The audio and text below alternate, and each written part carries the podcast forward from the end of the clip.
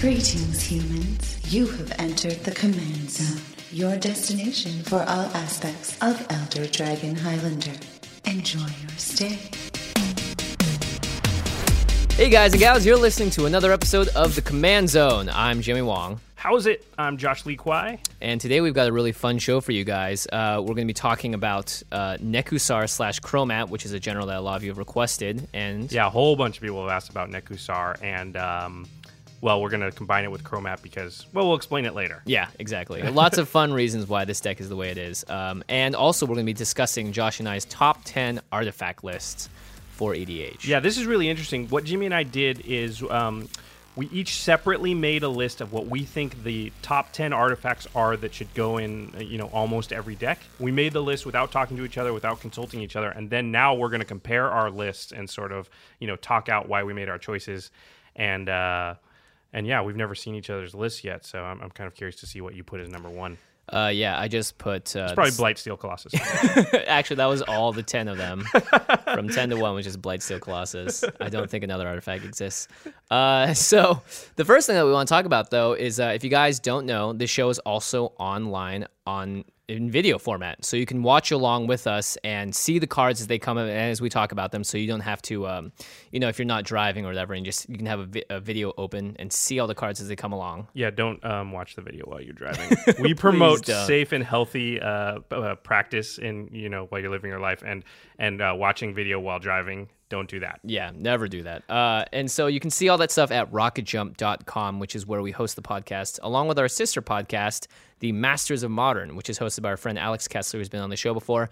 And it's basically a show that discusses modern and the format of modern, how it's changing, how it's, you know, uh, being affected by the new sets coming out and the meta of that. Yeah, I really uh, enjoyed that show uh, more than I thought I would. Uh, Modern is pretty close to EDH in a lot of ways. Yeah. So, and a lot of things I've taken and applied to EDH. You know, there's a lot of lessons learned. And the other host is a guy named Glenn Jones, who um, has a lot of uh, magic experience, competitive Oh, yeah. magic experience, and the way that those guys think about the game competitively uh, can really up your game. It can really they give you some good level up moments. Yeah. Every time I talk to them, I always learn something new, or at least I always have a question that I'm like, oh, they can answer this for me because I don't really know who else to ask this very specific magic question about competitive play to. Well, and also we're looking at some pretty cool stuff right here. What do we got here? I got Oh, this yeah. um, Garrick Wild Speaker. It's kind of like a, it's by Funko. It's like a bobblehead doll thing. mini cute Mm. version a of pop Garrick. magic. yeah, it's a it's a it's the line of uh, planeswalkers that Funko Pop has made, uh, which we received very graciously from the heads of social over at WotC Wizards of the Coast. So thank you, Sean and Allison, for hooking us up. And as a result, we're going to hook you guys up too. Get ready to win some awesome prizes. Yeah, I want to sing a theme song or something there. I liked the start of your theme song. Did-it-did-it-did-it-did-it. No, I pop don't- magic. I don't know how it goes after that. Um, so if you guys follow us on Twitter at CommandCast and at Josh Lee Kwai and at JF Wong, we'll be announcing when we're giving away stuff. And we've got a good good amount of stuff to give away. Yeah, so we've got some booster packs, um, we got a Playmats, playmats. yeah. we've got some some cool stuff. So yeah, follow us on Twitter over the next couple of weeks. We're going to be tweeting out some stuff um, for a chance to win awesome prizes. The awesomest prizes.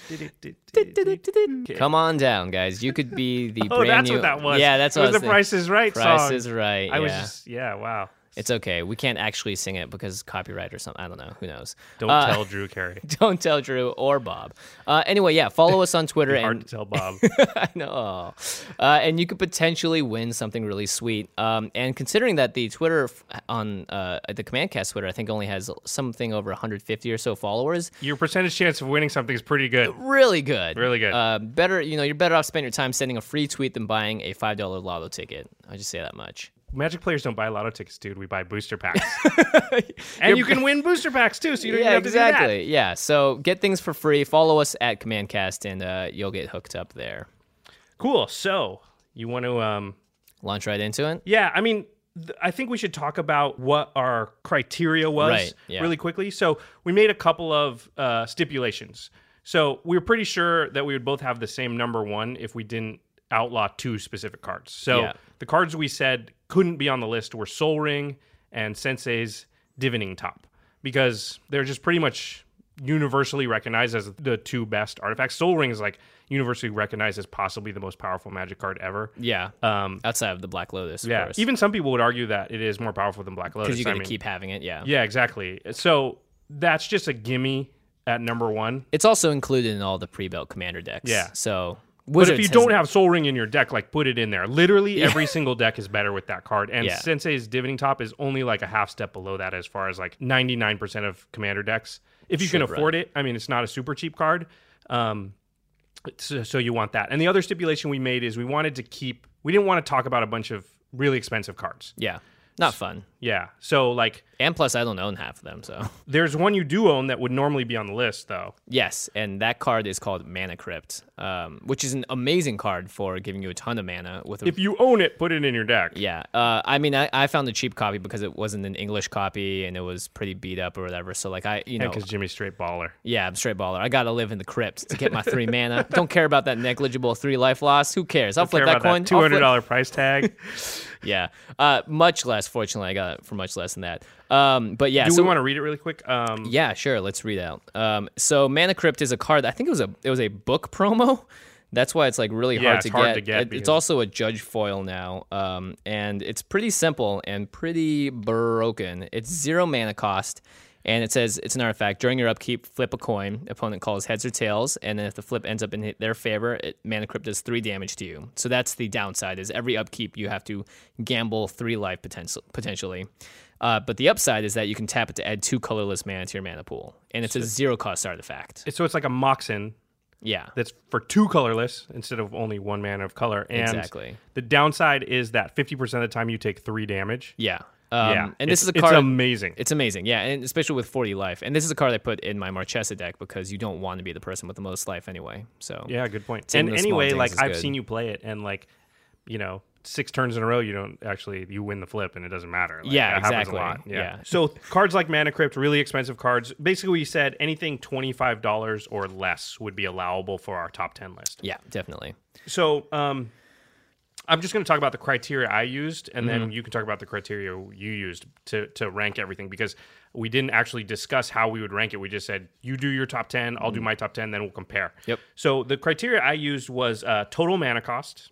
Mm-hmm. Um, so really expensive stuff that does awesome things, like it's just naturally less powerful because you know there's just less opportunity to play it. I mean, in Commander we we we have more mana in general, but still anything that costs seven, eight, nine, six, Yeah. even is just like eh, it's getting pretty risky. It's on the edge of it. yeah, Yeah. Mm-hmm. it's sometimes you can't even play it at all. So you know I would knock it down points depending on mana cost or bump it up depending on uh, how useful it is in a multitude of decks and colors. So th- the good thing about artifacts in EDH is, you know, we've talked about mana, um, the the color pie before, and how certain colors are good at certain things and they're bad at certain things. And artifacts are the one way you can sort of overcome the disadvantages of Mm-hmm. your color. I mean, Jimmy, you know this playing red. Yeah, you have to use certain artifacts in that deck, otherwise you're never going to be able to draw as efficiently as a blue deck, say. Yeah, exactly. Because red doesn't have card draw Traditional traditionally. card draw, yeah, yeah. they've started to add it a little bit in, in, in red zone way. But you know, if you're building a commander deck, you need card draw, and so you usually have. If you're mono red, you have to go to Mm-hmm. uh, artifacts to do that. Green has problems drawing cards. White's not super great at it either. So you know, that's just one example. So I would bump it up on my list. I would give it a few extra points if uh, it had a use that covered a color's weakness or a couple of colors' weaknesses. Yeah. The other criteria, uh, I, we've talked about quadrant theory when Marshall was on. Uh, I thought about, you know, how does the card do when you're in the v- developing stage of the game, when you're at parity, when you're ahead, and when you're behind. So if it hit more quadrants, uh, then it would get bumped up on my list a little bit. That's that's pretty standard. And the last thing I, I thought about was, does the card either enable or combat a strategy that's pretty prevalent in EDH? So like you know, a lot of token decks in EDH, a lot of Voltron decks in EDH. In EDH, you see a lot of board wipes. So, does the artifact deal with those things that you see all the time uh, well? So, that was sort of my main criteria for how I ranked them. Do you want to talk about how you ranked yours? Yeah, I mean, I definitely, uh, it definitely fell under the same sort of stuff. Quadrant theory, I didn't use as much, just because a lot of these um, I sort of saw in a vacuum, and just in general, like the more powerful it is, without even thinking about what board, like, because some of these are just great no matter what, Mm-hmm. uh, but some of these aren't as great in developing or whatever. Like uh, a certain number of the cards that requ- that fulfill, in my mind, a certain like needs to be good at this is only good in like sort of two of the quadrants of the, the- of the quadrant Mm-hmm. which is theory. okay because It's some totally quadrants fine, are yeah. actually more important than others. Yeah, exactly. Uh, and and EDH it skews everything a little bit as well.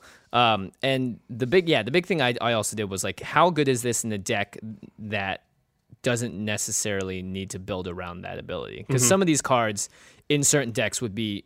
A, you know, beyond a 10 out of 10 would be like a 12 out of 10. In Right. other decks, this card is still amazing, but might just be a 9 out of 10. So I tried to Only a see nine. only a nine, right? Yeah, it's still pretty good, I think. Uh, so I mean, it depended on you know like because not all these cards are going to work in every deck, but I wanted to find the most universal out of all of them. Right, you didn't want one that was only good in one kind of deck Yeah, and, and exactly. a total zero and everything else. Yeah. then, yeah, it's tougher to make. The, the last thing I should say is that I, I tried to keep my list diverse, so you know I didn't have a bunch of cards, a bunch of artifacts Mm-hmm. that, That did, the same, thing. yeah. Yeah, I, um, you know, there's going to be a little bit of overlap, but in general, like if I picked an equipment, I didn't pick, a, you know, I didn't want to put four equipment on the list. Like I just wanted to pick what I thought was the best equipment. So Yeah, definitely. okay, so you want to read? Da-da-da-da-da-da-da. That's the drum roll.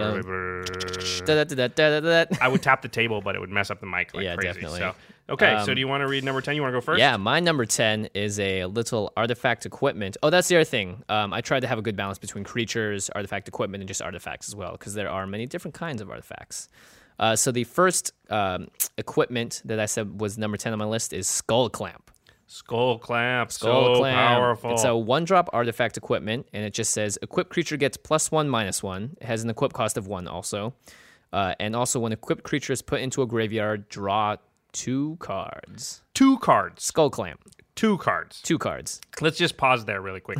two cards. Yep. That's what makes it crazy. I think if it was one card, it wouldn't be so broken. No, definitely not. Two cards is out of control, especially because uh, one of the biggest kinds of decks you'll see in EDH pretty often is like a token deck. Yeah. And tokens are one ones. So you do what I like to call just clamping, where during your first or second main phase, you just equip it to one of your tokens that you have like a thousand of. He dies, you draw two cards. Pay another mana, equip it to another token. Yeah, it's one mana to equip, so you just bounce Yeah. it from creature to creature. They die because they're one ones. yeah, You because it's draw plus like one, seven, minus you're- one. seven. So yeah, it you turns can into only draw an even number of cards with Skull Clamp, so it's not seven, Josh. Good. it's uh, 14, twice the number. Of, you, you you clamp seven people to draw four, 14 cards. Right, that's what I meant. Totally. Yeah. Uh, and this has saved my butt in a number of circumstances where it's like, okay, well, all of a sudden someone to my right has done something and it requires that I get an answer. I don't have a tutor in hand.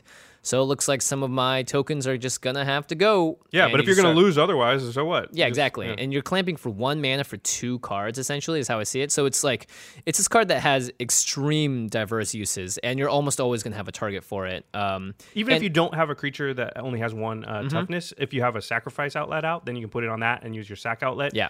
Uh, there's a million ways to do it. Also, it makes people not want to attack you. They don't want to kill Yeah. a thing with it. Like, Not it's to mention, you can super usually useful. generate more mana by sacking whatever it is you're killing, so you can do this on an infinite loop as long as you have the creatures to put this onto. Yep. Yep.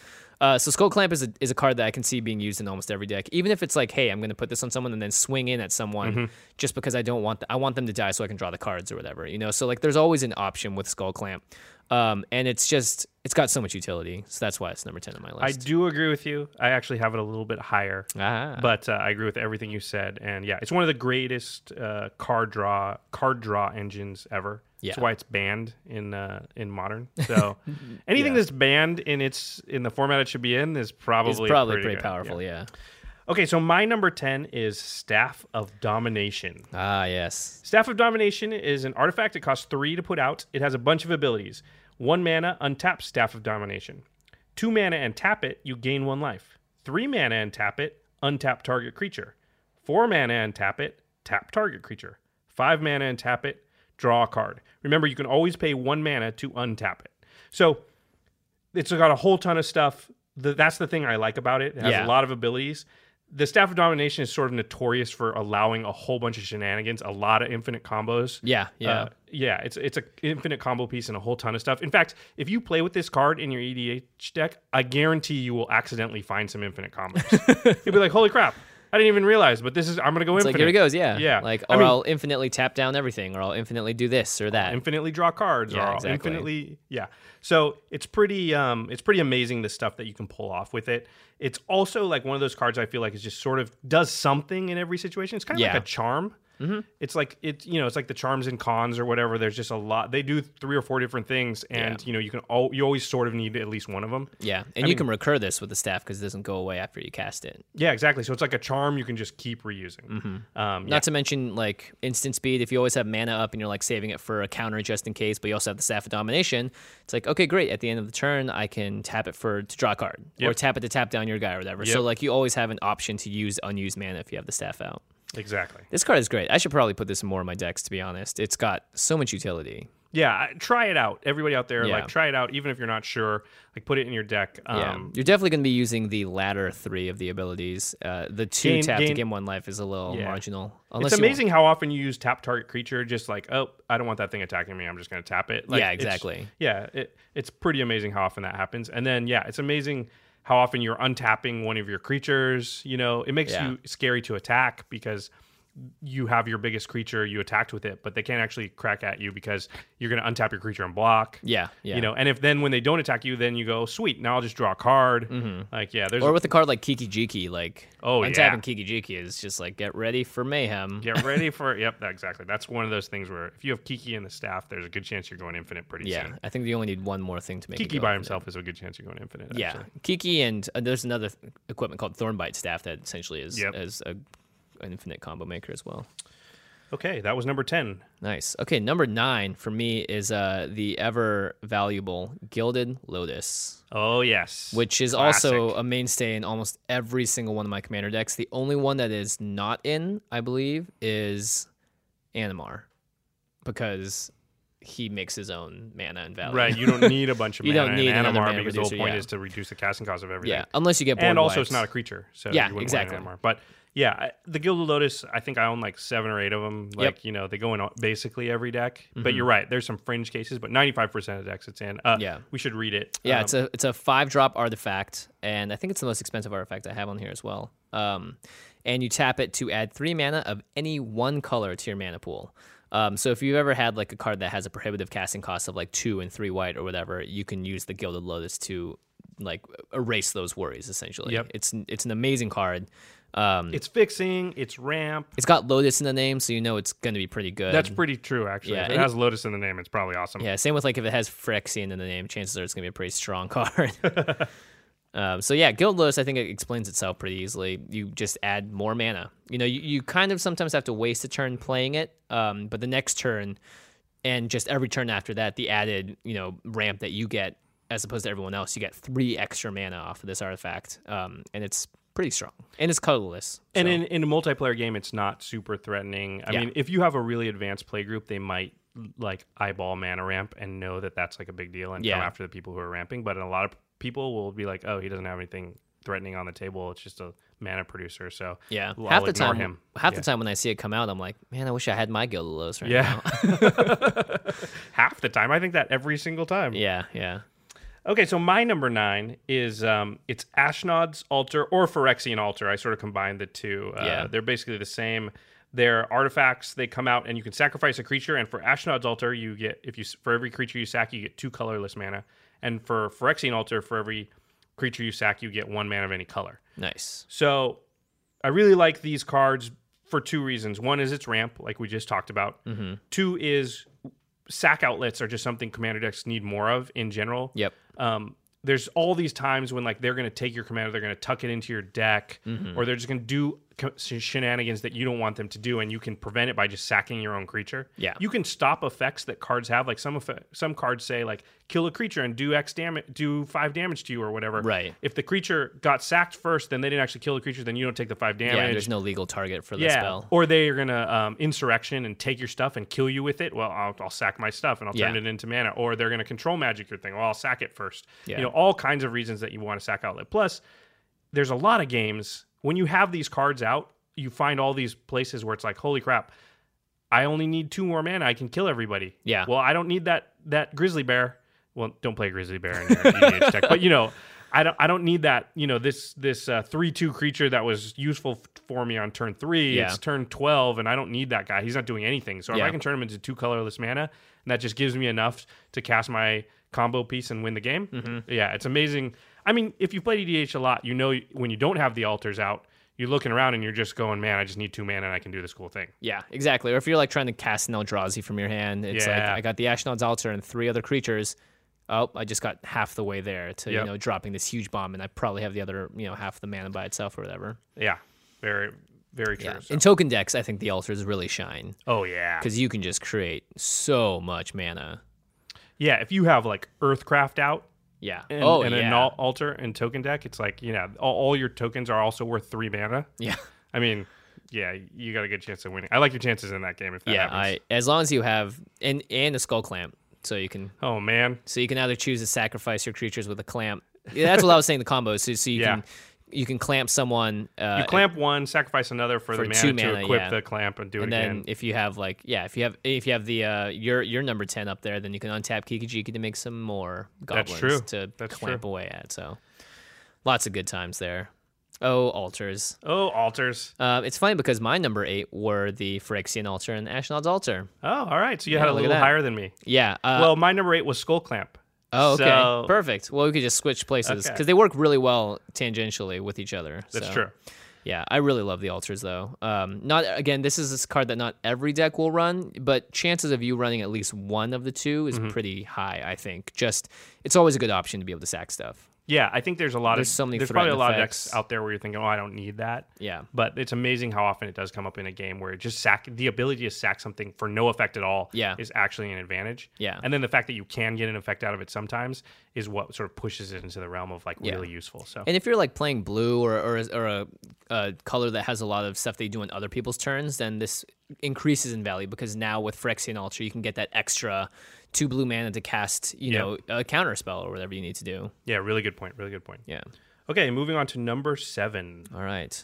I have this this is a new card. Yeah? Newish. Not Newish. from cons, but from uh, M fifteen. Oh, I know what it is then. I have the soul of new Phyrexia. Yeah, Phyrexia makes its second appearance on the uh, top 10 list.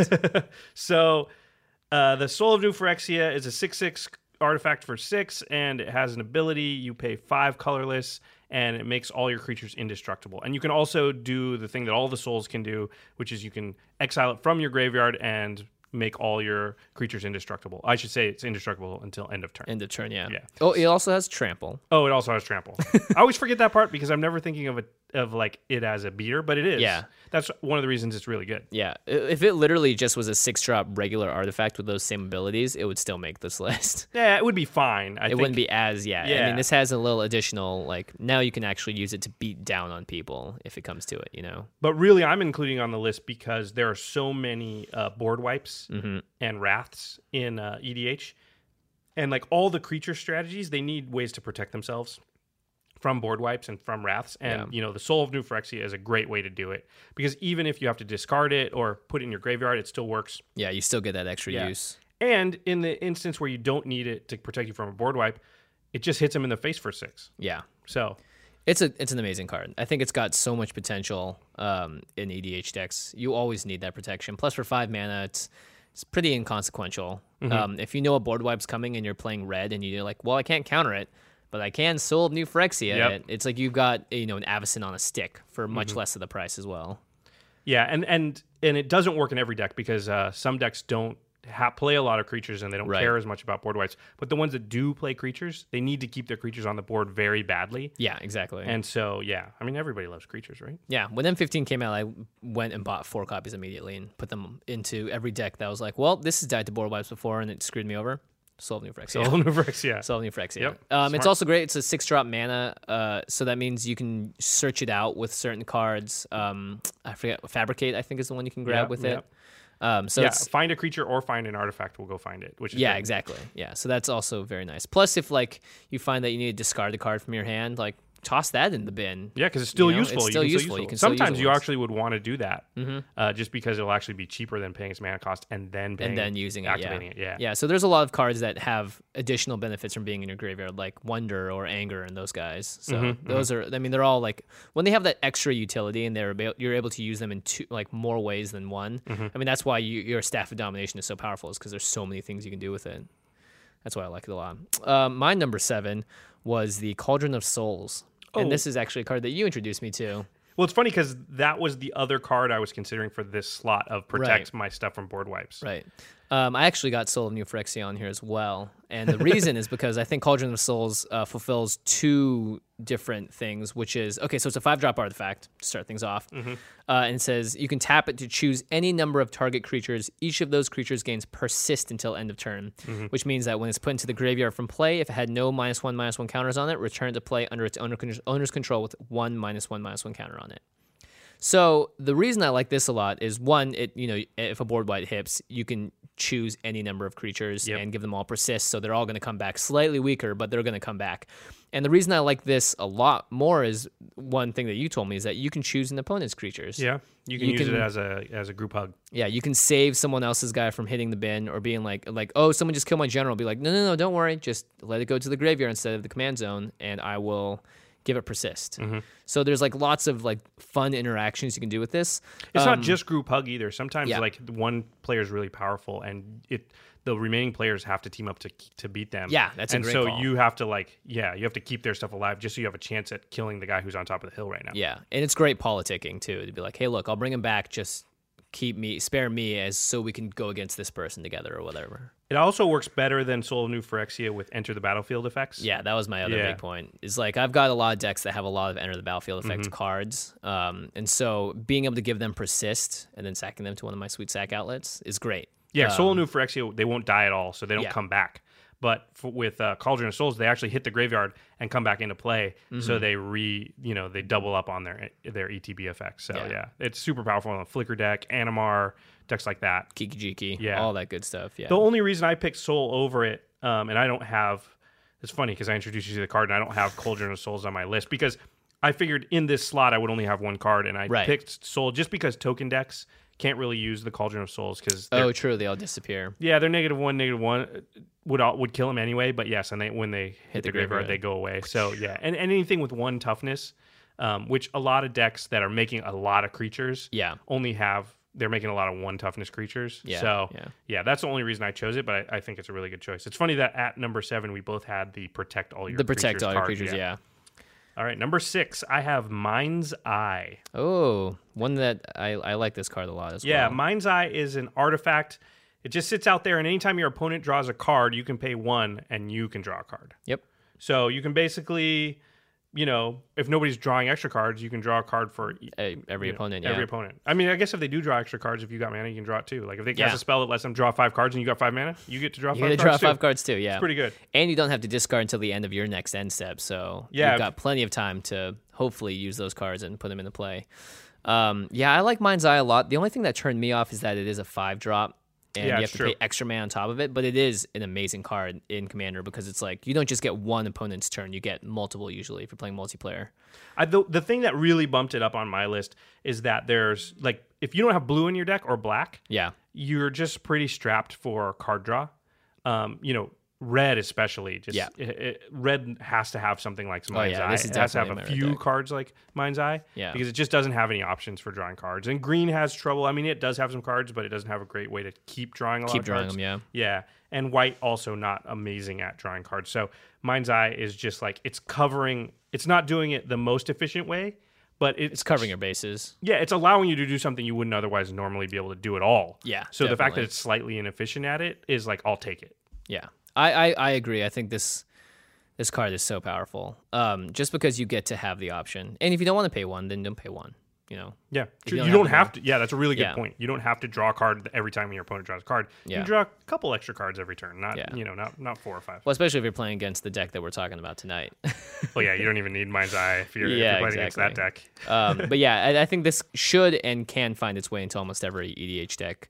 Um, it's just very powerful, I mean, if you're in blue, I'd say you don't need it. right? Blue has a lot better ways to do it, but, But every, just- yeah. everybody else. I mean, black, you're going to be able to draw cards, but it's going to cost you life, so you may or may not want to do that. Yeah, and also get ready for everyone to draw super amount of cards or off, off your consecrated sphinx. They're like you get to draw three this turn. Like so do I. um, so my number six is a an equipment called the Lightning Greaves. Oh, yeah. Uh, two drop uncommon artifact equipment and equipped creature has haste and can't be the target of spells or abilities and here's the whammo blammo super sweet part about this card equip cost zero Yeah, that is what sort of puts it. I actually have this much higher on the list. Oh, Uh, really? I Nice. think it's the single best equipment. yeah Um, because there's those are the two things that are the most important for Voltron decks is Yeah. like you get to use your creature right away and you get to protect it. Yeah, so giving it haste and uh, it, the, the wording here is essentially shroud, Yeah. um, not hexproof, because you can't even target it yourself. Right. Um, so Slight downside, but most of the time you don't mind. yeah, exactly. Um, so it's it's pretty baller. The fact that you can equip for zero too is like you can get this out in turn two, and no one, ma- hopefully, no one bats an eye. By the time you get your general out, you don't even have, you can do it. You can pay your full mana for your general's cost, and then it right on. Put it right on. Yeah. Also, because it costs zero to equip, every creature you play between now and be- before you put your general out Yeah. has haste. Has haste. Yeah. Mm-hmm. because you just throw it on there it has haste like that's that's actually a really underrated part like let's say you have a uh, creature with a tap ability Mm-hmm. you know you wouldn't normally be able to use that but now you put the the the greaves on it for free and you can use the tap ability right away how many how many times have you had like you know you're looking at your hand and you've got something like galena and galena says you know you tap her and you take control of target legendary creature um, i think it costs a mana too but anyway mana, yeah. yeah but you're thinking if i put that on the table it's just gonna die Yeah, everyone's gonna look at it and be like, "Uh, yeah." Once it becomes his turn again, he's gonna steal our stuff. Yeah. Don't the thing let about that Mm-hmm. happen. Galena too is like you get to keep the thing. It doesn't say until end of turn or until she dies. Yeah, it literally says this effect doesn't end at Yeah. end of turn. You just take it. So if you could use it once, it's awesome. Mm-hmm. But you have to. You're looking for this spot where you can either flash it in at the end of a turn or all this stuff. Well, Lightning Greaves allows you to just play it out, put the Greaves on, tap it, take something, yeah, say go, and even if they kill it now, it doesn't matter. You took their general. yeah. I actually kind of want to make a deck around Empress Galena. now that I She's see this. awesome. She is pretty It's awesome. awesome. If you make a deck with her as a general, though, people are gonna try and kill you like right off the bat. Nobody likes Pretty having much. their stuff stolen. No, right? Threat and effects is uh, threat and effects are way better because at least they get it back, or so they think. Or so they think. Um, yeah, I I I like Whisper Silk Cloak as well. In That this was spot. the other one I That's the- had. yeah, that's kind of like the Phyrexian and Ashnod's Altar, Yeah. the two opposites. And the the big difference is Whisper Silk Cloak costs two to equip. Yeah, uh, but it's a it- huge difference. but it makes your creature unblockable. So in a deck like Rafik, Mm-hmm. I would want to run both. Yeah, but if you could only choose one, I think you would still want the yeah, Greaves. you would choose the Greaves. Um, Yeah. because more importantly, it's you're stopping people from being able to target it. That's the big thing that you, you want to make sure that happens. yeah, when you're making a Voltron creature, and so many EDH decks, like like half of EDH decks are Voltron decks, or maybe more. yeah you know they just don't want the thing to die, yeah and that's the most important thing. yeah. yeah, and that's why a general like Sigarda is just so powerful because she's flying and also has hexproof, and that stops. I mean, there's Mm-hmm. she so many automatically times- has the thing that you That's- want. I mean, yeah. now she, all she needs is haste. Yeah, so many games have passed where I'm like, well, no one can kill Sigarda, so he's just going to keep putting enchantments and sweet equipment on her, and, And we're dead. We're dead. Yeah. Oh, it's like Kalia. Yeah. It's perfect for for decks like that. We can name a million generals, you know, Mm-hmm. but they just want to come in, not get killed, and be used right away. Helava as well. Yeah, essentially being able to give haste to your general is almost always important because g- generally, haha, pun. Uh, it's one of your win cons should most likely could be a general swinging for Yeah. 21 j- commander damage. A lot of times you don't even care like Helava or Kalia if they die.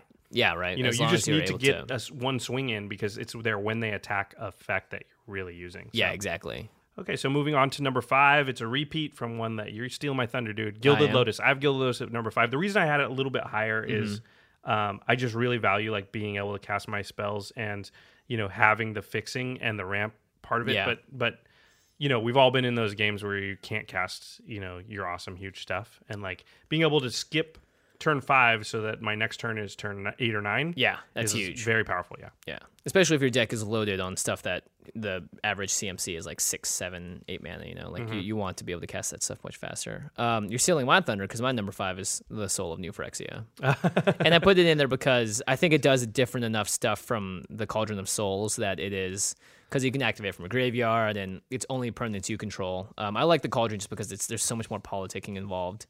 Um, and Yeah, you that's can true. really you mess can't with use Soul shenanigans. Phyrexia on other people's stuff. Yeah, Yeah.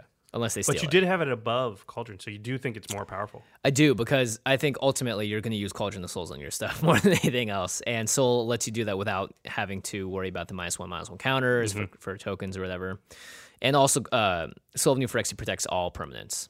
Correct. Correct. Actually, yeah, we didn't talk about that, but it gets around Armageddon. Armageddon. It gets Yeah. around, you know, there's plenty of stuff that's going to kill all your artifacts, Shatterstorm type Yeah, stuff, yeah. Uh, kill your enchantments. Yeah, no, that's a really good point. So it's got it universal just protects protection. all your stuff. So, yeah. Number four, Number four. charging through this list. I like it. Maybe this won't be a three hour long episode. Yeah, hopefully not. Maybe you guys will be able to listen to this in two car rides instead of eight. Eight car rides? It took me that long to get through Marshall and Brian's set review for oh, cons. jeez. Yeah. Well, that was Yeah. six hours long. yeah. Okay, so my number four, I have this is a card that that it's funny because I use Cauldron of Stills and you don't, and you use Scroll Rack, and I really haven't that much. Mm-hmm. Uh, Oh, really? but Scroll Rack, I have at number four. Yeah. So it's a two cost artifact. You pay one and tap it, and you can exile any number of cards from your hand face down, and then you draw that many cards basically, Mm-hmm. and then you put the face down cards onto your library in whatever order you want, right? Yep. So I mean, this is a super powerful effect. It's very much like Sensei's Divining Top Yeah. it's card selection and card draw Yeah. uh, because you're setting up your future draws. You're drawing new cards. You c- you don't have to take your whole ha- whole hand. You can just take a couple. Yeah. you know, or you could take your whole hand and can draw take like your whole eight hand. cards or nine Yeah. or how many cards you have in your hand at that you point. can be like, I don't have land. I'm just going to draw eight cards, and I'll just stack the top of my deck, and I can always do this again next turn. Yeah, exactly. And redraw all those cards if I want to. So it's really really powerful. I think there's hardly a deck out there that wouldn't be better with this card in it. Yeah, I I mean, just the fact that you can tap it as soon as it comes for three mana, you get to essentially, if you want to, recycle your entire hand for the top of your deck. Yep. Um, and it's great because you can also put exactly what you want in the order you want, or in a lot of cases, sometimes you just don't want half the cards in your hand because Right. it doesn't fit the you know whoever you're playing against. So you can play a card that. You know, like a fetch land will shuffle your entire library, so you're essentially being like, "All right, these cards get out of here. I want Yeah, I fresh don't need these cards at all. Yeah, and then you can scroll rack again, and you know have a whole new set of brand new cards to look at. And now that we all have access to fetch lands, Skull Yes. Rack is even better. Yep. Holy crap! Yeah, so stack. So this is It great. also you can do it at instant speed, so it's like, oh man, they did something, and or a tar- it's like target opponent says like, "Hey, discard your entire hand." Be like, "Ah, let me get a new hand." Cause yeah, because because I want to keep this two yeah. cards. I'll put them on top of my deck. and- exactly. Yeah, no, that's awesome. Um, yeah, and I really like scroll rack too because you always need to do this in commander. There's always Yes. there's never a point where I'm like, my hand is perfect for this situation to beat these three opponents around Right. me. It's like one card is good, and the other of them are like some of them are usually dead draws because you just like in this certain situation you don't have anything to do. Or they're just too high casting costs for right Yeah, now. You know, it's like exactly. you need cards in your deck like Insurrection, like Army of the Damned. Those are nine and ten casting cost stuff. They have huge effects, and you need them at some point in the game. But you don't Just- want them on turn four. Yeah. So what do you get to do? Eh, I'll just put those a little bit into the deck. I'm not going to put them on the bottom because I will need them later. Yeah. I'll just put them four or five cards down, and then you know w- when the time comes that I can actually cast it, then Yeah. I'll draw it. and also like this helps smooth out your draws. It helps smooth out your curve. You're gonna have way less mana issues. Way, yeah, way less mana issues. For essentially for one mana each turn, you get to make sure. and like, it's a two drop. yeah, The so you can play it on turn two, and you didn't keep a hand with less than two mana, did you? No, No. don't do that. only if you have a scroll rack, a divining top, and Well, the then Soul you, can, Ring. but don't keep less than two mana. Yeah, you still never. need two. Well, if you have a soul ring, you can keep a one mana hand. yeah, which is why it's again one of the most powerful cards in Magic. The fact that you can keep a one mana hand because you have a single artifact in there is pretty amazing. Um, yeah, scroll rack- scroll rack is great. Uh, also for a lot of decks, you need to stack the top of your deck. Like when we talked about Helava. Um, also, Narset, who's a new cons card that you need to be able to control what's on the top of your deck. So, i- you know, in general, anything that kind of does a brainstormy effect or a Jace the Mind Sculpture effect is very effective. So I'm glad you have it up here. I like it a lot. Yeah, awesome card. Um, my uh, guess what? I also have an artifact coming up. That's an artifact creature, and It'd it's be weird if called- you had a not artifact. I know, right? It's like the next We're one doing is top ten artifacts. uh, it's exploration. It's a green enchantment. Oh wait, uh, but the next card I have at number four is duplicant. oh yeah, Which is a six drop artifact creature shapeshifter. Actually, this is the most expensive card I have, um, casting cost wise. Uh-huh. Um, it's a 2 4, but the important thing is it has imprint. So when duplicate comes into play, you may remove target non token creature from the game. So just straight up exiles it, removes a card, doesn't have any negative si- side effects. As long as a creature card is imprinted on duplicate, duplicate has that card's power, toughness, and creature types. It's still a shapeshifter. so it doesn't get their abilities, but it gets their size Right. and it gets their creature type. usually negligible to be honest Right. though because really you're just using uh, duplicate as a kill anything card Exile. it. and exiling it yeah, but it's And- also nice that like whatever's left over is like a usable thing. It's like you Mm-hmm. yeah know, you can still use especially if it's a big beater like avison or it just it- Yeah. any kind of huge creature um also the nice thing is that duplicate doesn't a lot of cards that usually exile something when they come into play give it back when they leave play yeah, true. He doesn't do that. duplicate just gets rid it of it doesn't do that. Yeah, exactly. So if you can find a way to bounce him or to give him persist like Cauldron of Souls or to duplicate the duplicate, you you, can can, go you can go ahead and get reuse it. the effect and just Yeah. start killing everything. Yeah, it's So- awesome in a flicker deck or in an Animar type deck. Yeah. So I'm all, I'm almost always, you know, if there was like a card that I could draw and I want to draw, I'm like, "Ah, I need to protect my board and also get rid of a threat. Duplicate falls under so many of the quadrant categories that I always, almost always want to have him if I can. Like if there was like like, oh, I'm looking at my hand, like, ah, okay, if I could choose like five cards right now, I think that would make this hand perfect or duplicate would almost always make it in, I think. Yeah, there's very few situations you can think of where drawing duplicate won't at least impact the board. Like it might Yeah. not get you out of every situation, but there's not a lot of situations where it doesn't at least do something. And there's Mm-hmm. Yeah. very few cards really in Magic where in every situation it, it's useful. Yeah. Yeah. Yeah. So yeah, I like that pick. Um, I actually have duplicate under my honorable mention section, which Ah, we'll talk about nice. later. Um, He's honored that he's there. So he's probably more honored that he's number four on your list. but- okay, number three, I have Navinural's disc. Oh, Nev's disc. Nev's disc. So it's one of the original board wipes. It's an artifact that costs four. It comes in play tapped, and then you can play one mana, and it destroys all artifacts, enchantments, and creatures. So Yep. it destroys itself also. It's, Yeah. yeah. So it's you have to wait till your next turn to use it unless you have a card that can untap it. Correct. So it's going to sit there on the board that we'll have one rotation of the table to try and kill it. And then you've got the nuke button and you've got both keys. Very often, though, people don't. Yeah. I mean, usually, if one person is so far ahead that everyone's terrified of them, they'll see the Nev's disc and be like, cool, I'll just spend this turn untapping my mana and saying go. Yeah, people aren't going to play stuff. It does weird things to the game. Um, sometimes, Mm-hmm. Especially because you don't have to trigger it. It's your Right. choice. yeah, People treat it like it's a ticking time bomb, and it is, but you control again the yeah, red you button. can still play your threats because you're like, well, if I get more threats out, I just won't use the disc. And if Yeah. I'm ever like in danger of getting killed, then I'll blow. I'll, I'll then I'll push the button. Yeah, exactly. Yeah, it's super powerful. Um, well, I see your paper and I see your number three, so we're gonna have further discussion because your number three. It's interesting because once again we had the same effect at the Effect, same slot, yeah, of but how uh, powerful it is. And that was my other consideration for this slot. So go ahead. Yeah, so my consideration for this slot is a card that came out in M15 called Perilous Vault. It's a four drop artifact, and uh, for five man, you tap it, and it says Exile Perilous Vault, Exile all non land permanents. So it's similar to Nevermoral's Disc, except instead of destroying everything, everything gets exiled. The big difference is, is here is that Perilous Vault comes into play not tapped, and if you have nine mana total, you should be able to You can just blow it off right blow away. it off right away. Yeah, yeah. Also, it exiles So this and it is does all non-land permanents. all non land Nev's permanents. disc notably does not get rid of planeswalkers. Yep. So uh, the vault vault would. Yeah. Yeah, I had a big uh, conundrum. I had a dilemma Yeah. in my head. I was like, ah, perilous vault, Nev's disc, perilous vault, And I'm Nev's thinking disc. now that I mean, I'm looking at it, I could almost switch out the two to, as well because it. I think it was coin flip which one I Yeah. was going to go with, and I ended up going with Nev's disc. And the only reason I could come up with was because, you know, one of the downsides of board wipes is that you wipe the board, but it usually costs so much mana to do that, then everybody else gets to play their stuff out. You have no recovery from it. Oh. exactly. right? But Nev's disc only costs one, so I can wipe the board right away as soon as it untaps, and I still can play something. That same turn, right? Yeah, and I've only down one mana, so I can play like my biggest thing probably that you Mm-hmm. know, and then s- everybody else plays something, and I'm effectively like one turn ahead now. Right. Right. Technically, Perilous Vault could do that. You have to wait till the end step. right.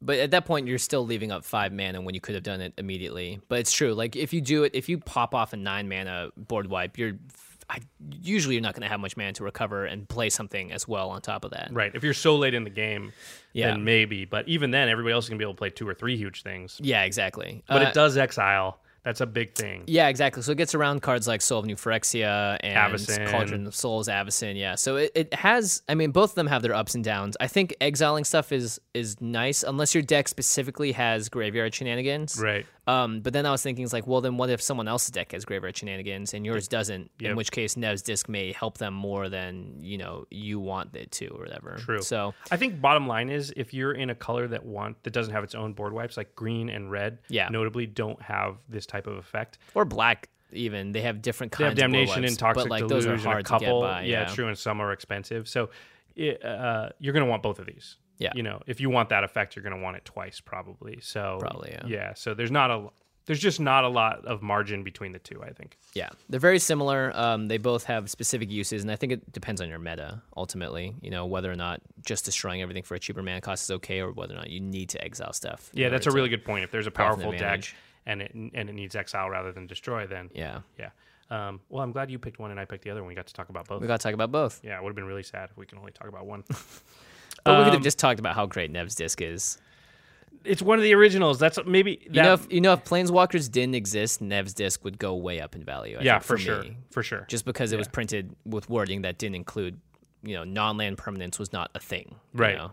Right, and planeswalkers obviously weren't a thing. Yeah, exactly. But you can also use not that to the your word that advantage. they So you could used. put planeswalkers in your desk, knowing I have Nev's disc. Yeah. So that's something you can sort of play to your advantage. Play I a mean, Super Friends is a deck I think would be really fun to build. Yeah, true. Not a cheap one, but a fun one. okay, on to number two. Well, you stole my thunder. I put Lightning Greaves at number two. I just feel like Voltron style decks are so prevalent in EDH. Yeah. And it's the most important card in most of those Voltron decks, or Mm-hmm. maybe not the most important, but it's, you know, i if you could choose one of your Voltron things to put on, it would probably be Lightning Greaves. Lightning so, Greaves, yeah. And yeah. any deck, you're, you're thinking about the, the fact that you can equip every creature before your general Yeah. comes out with it. That made me reevaluate in a whole new light because it's true. Like you get value out of every, essentially all of your creatures that come out and want it can have Shroud and Yeah. Haste. I even play it in a couple of decks where they're not Voltron decks. Mm-hmm. Uh, I just put it in there because it's just like I might as well be able to give protect any creature I want to and give haste to any creature Yeah, I want to. And Yeah. usually your decks have a lot of cards that are combo pieces, so they Yeah. need certain things to survive. So yeah, it's definitely super useful. Um, it also just turns people off from you know going at you if they're like, well, I don't want to waste a spell trying to kill Yeah. something. If there's another threat on the board that I you know want to get rid of more and don't need to deal with this artifact equipment that's in the way. So what's your number two? You stole my thunder. It's Scroll Rack. Oh yeah, Scarab. Uh, and I like Skorak because I think it's de- it's dependent on the decks I have. So I have a Kiki Jiki deck, which needs card draw. Or Mm-hmm. It's red. Mm-hmm. It's red, yeah. And I also have a uh, Marchesa deck, which needs to stop, st- uh, at least be able to go through the top of your deck to get the right cards out because it's a very combo heavy deck. yeah, it's it's super strong. It's so strong that even in blue, which has a lot of card draw, I would still say Skorak needs to be on almost every deck. Yeah. counting blue because uh, it's just card selection and card draw on one card, and it's very cheap. Yeah, You yeah. lose, the- the- you lose basically nothing. I mean, the only time scroll rack's bad is when you don't have very many cards in your hand. Mm-hmm. But you can fix that with a lot of other cards. In EDH, if you don't have very many cards in your hand, you're either an aggro deck and now you're going to lose because you haven't won yet and you don't have cards in your hand. Yeah. Or you built your deck wrong because every other deck should have a lot of card draw. yeah, card draw is super important. Scroll Rack gets that job done. It's not draw per se, but it is hand fixing. It's still sort of draw because you're Yeah. just replacing cards. Yeah, it's sort of like looting slash draw slash slash sele- selection. I don't know. It's Yeah. just awesome. In a lot of cases, I like it more than the Divining Top because it lets Yeah. you dig a little deeper into your library. You know, I think Divining Top uh, in a 60 card deck is great, Yeah. not so hot in a 99 card deck. It's still hot. It's still hot. Yeah. Okay. okay fine. it's it's a must I include. want both. Yeah, I Yeah, want both. seriously. Um, now this is really interesting because looking over across at your little list there, neither of us Share the same. we both have a number one that the, the other doesn't even have on their list. Yeah. Which is that's insane. kind of insane. I really, I don't know. I don't know that I'm right. I just had to stop, stop like moving stuff around at some point Uh-huh. and pick a number one. And and um, What'd you land on? my number one is Solemn Simulacrum. So Solemn Oh, Simulacrum right. is this a card is the yeah. best. Why is this not on my list? Solemn Simulacrum is a four mana 2 2. When it comes into play, you search your library for a basic land and you put it into play tapped. And then when it dies, you draw a card. So the closest analogy that I can think of to this card is Mole Drifter. yeah. I feel like it's the Mole Drifter of artifacts. You know, you get a land when it comes in, you draw a card when it dies. Yeah. It's super, super value. You Four know, man. That's pretty cheap. yeah, it's not part of a big combo piece. I mean, you can you can flicker it, you can bounce it back to your hand, you Oh my can gosh. reoccur it from your Flickering graveyard. Him. Ugh. Yeah. So much value. Yeah, because if you yeah exactly, so you can do all kinds of things to get more value out of it, but you don't even have to. Yeah. And this is a card that like yeah, it doesn't win you the game, but it just is so efficient at what it does that it always just incrementally advances you. Yeah. Yeah, and I just love cards like this. I mean, Mole Drifter is probably my favorite card of all time, um, besides Counterspell. And this is the closest artifacts get to Mole Drifter. That's why I just I was like, you know what? I just got to put it at number one. Yeah, it's funny I didn't even include it in my list as seeing as it's in like three of my decks. so clearly I find it very valuable. Um, he's great in Animar, he's great in Kiki Jiki. He he just has tons of places where you want to use him. Uh, because like I feel like he's great in all the sectors. He's amazing when you're setting up. He's good, Mm-hmm. in Good at parody. parody. Yeah, he's, I mean he's not the best at parody, but he's also great when you're behind and you need to get more mana. Yeah, behind is the one place where he's not. He doesn't amazing. shine, yeah. but at least he's a body. And so he if you're can- behind and and the behind that you are is like I have to just block something. Yeah. he's fine. and he'll draw you a card because yeah, of it. and also like if you have a sack out like like we said, then you can use him to draw another card and cycle Yeah. through. Like yeah, And when you're winning, you just need anything, and, and he's fine. Yeah. I also think this is one of the uh, cards that was based off of one of the people that won Worlds or whatever. The Yeah, this is one of the invitational uh, yeah, cards. yeah. I So forget. him and Snapcaster Mage and a couple of other Dark cards. Confidant, Dark Confidant, Meddling yeah. Mage, a lot of a lot of powerful cards. Yeah. Uh, Shadow Mage Infiltrator. For, Oh, that was uh, the first one, right? for John Finkel, yeah. Yeah. Um, yeah, so Solemn Simulacrum is he's amazing. I, I you know what I agree with him at number one for you. Um, but I don't agree with number one for me. Because my number one is Chromatic Lantern. Chromatic Lantern. I'm really surprised you chose this one as number one, actually. I this card has and I'm really surprised I don't have it on my list. I know, right? Because I love playing a million colors. Yeah. Like every time we we draft or do anything, I'm trying to play as many colors as possible. I'm super mana greedy. yeah, And, um, uh, I and this don't know card makes your dreams come true. It's a three-drop artifact, and it just says lands you control have tap it to add one mana of any color to your mana pool, and it, the lantern also taps to add one mana of any color to your mana pool. So it totally fixes you. Like It all your fixes you mana completely. it basically makes all your spells cost colorless. Yeah. Um, which is great because there's there have been so many times in commander games where I'm like, if you just don't draw the right kind of lands, or if you don't have Yeah. the you know you just don't you just get flooded by one specific kind of land. The chromatic lantern fixes all of that Yep. and will fix all that for the rest of time because it's not basic lands; it's just lands you control. So that means it turns cards like Maze of Ith Yep. into a mana producer Yeah. and other cards that don't necessarily produce lands. Like you can even make like Strip um, mine. Strip mine, Well, yeah. Uh, No, strip mine makes uh, colorless, but colorless, it, but now yeah, it but makes it turns colorless into any color, yeah. So you never have to worry about casting huge color spells ever again. Um, of course, it dies to removal like every other uh, artifact on this list, but just for me, uh, just the, the sheer utility of being able to be like, "Ah, breathe a sigh of relief. You don't need to worry about drawing mana anymore. You will be okay. You will be able to cast most everything you need, as regardless of Mm-hmm. the As long as kind you of have land enough draw. total mana, yeah, exactly. you don't have to worry about the color of the mana. Yeah, you can even make the Eye of Ugin a mana producer. Like you can make weird things produce mana. So that's why I like it is because it also changes non-basic lands that are really weird or funky into things that can actually give you mana. Right. Yeah. It's a good it's a good card. Do It's we a want good to card. talk about our honorable mentions? Yeah, I think we should just go through them pretty quickly. Okay. Um, mine, I have um, duplicant. We already mentioned. Nice. I have one called Mana Web. Oh, I saw this and I was like, "What is this card? I've never seen it before." I It's only have it amazing. in one deck, and I'm I, you know, it's in one of like eight decks, and so I've only gotten it out a few. I think it's times. pretty fantastic. Yeah, I re- this sits in a really nice place. It's it's a really nice wheelhouse. What it does, oh, I should say, is it's an artifact. Uh, it's a three drop, and whenever an opponent taps a land for mana, they have to tap all other lands they control that produce the ma- any mana of that color. Yeah. So if they tap a, f- a mountain, they'll also have to tap their bad lands Mm-hmm. and their shock land that produces red and anything else that you know. If they have something uh, five color land like a mono- mana Yeah. confluence, they'll have to tap that too. And notably, they cannot tap those lands for mana. They don't because they become tapped. They don't actually tap for mana. they could tap them in response to Yeah. get mana out of it. yeah, so- exactly. so but it's- they're getting tapped no matter what. Yes, but it doesn't actually. That's what I like about it. It doesn't actually s- destroy them in the way of like, hey, you don't have any mana you can Mm-hmm. use now. They just have to when they cast something, they sort of have to cast it all at once. Yeah. So they can't do like combat tricks. It's hard for them to do instants because anytime Yeah. they tap blue, they have to tap all their blue.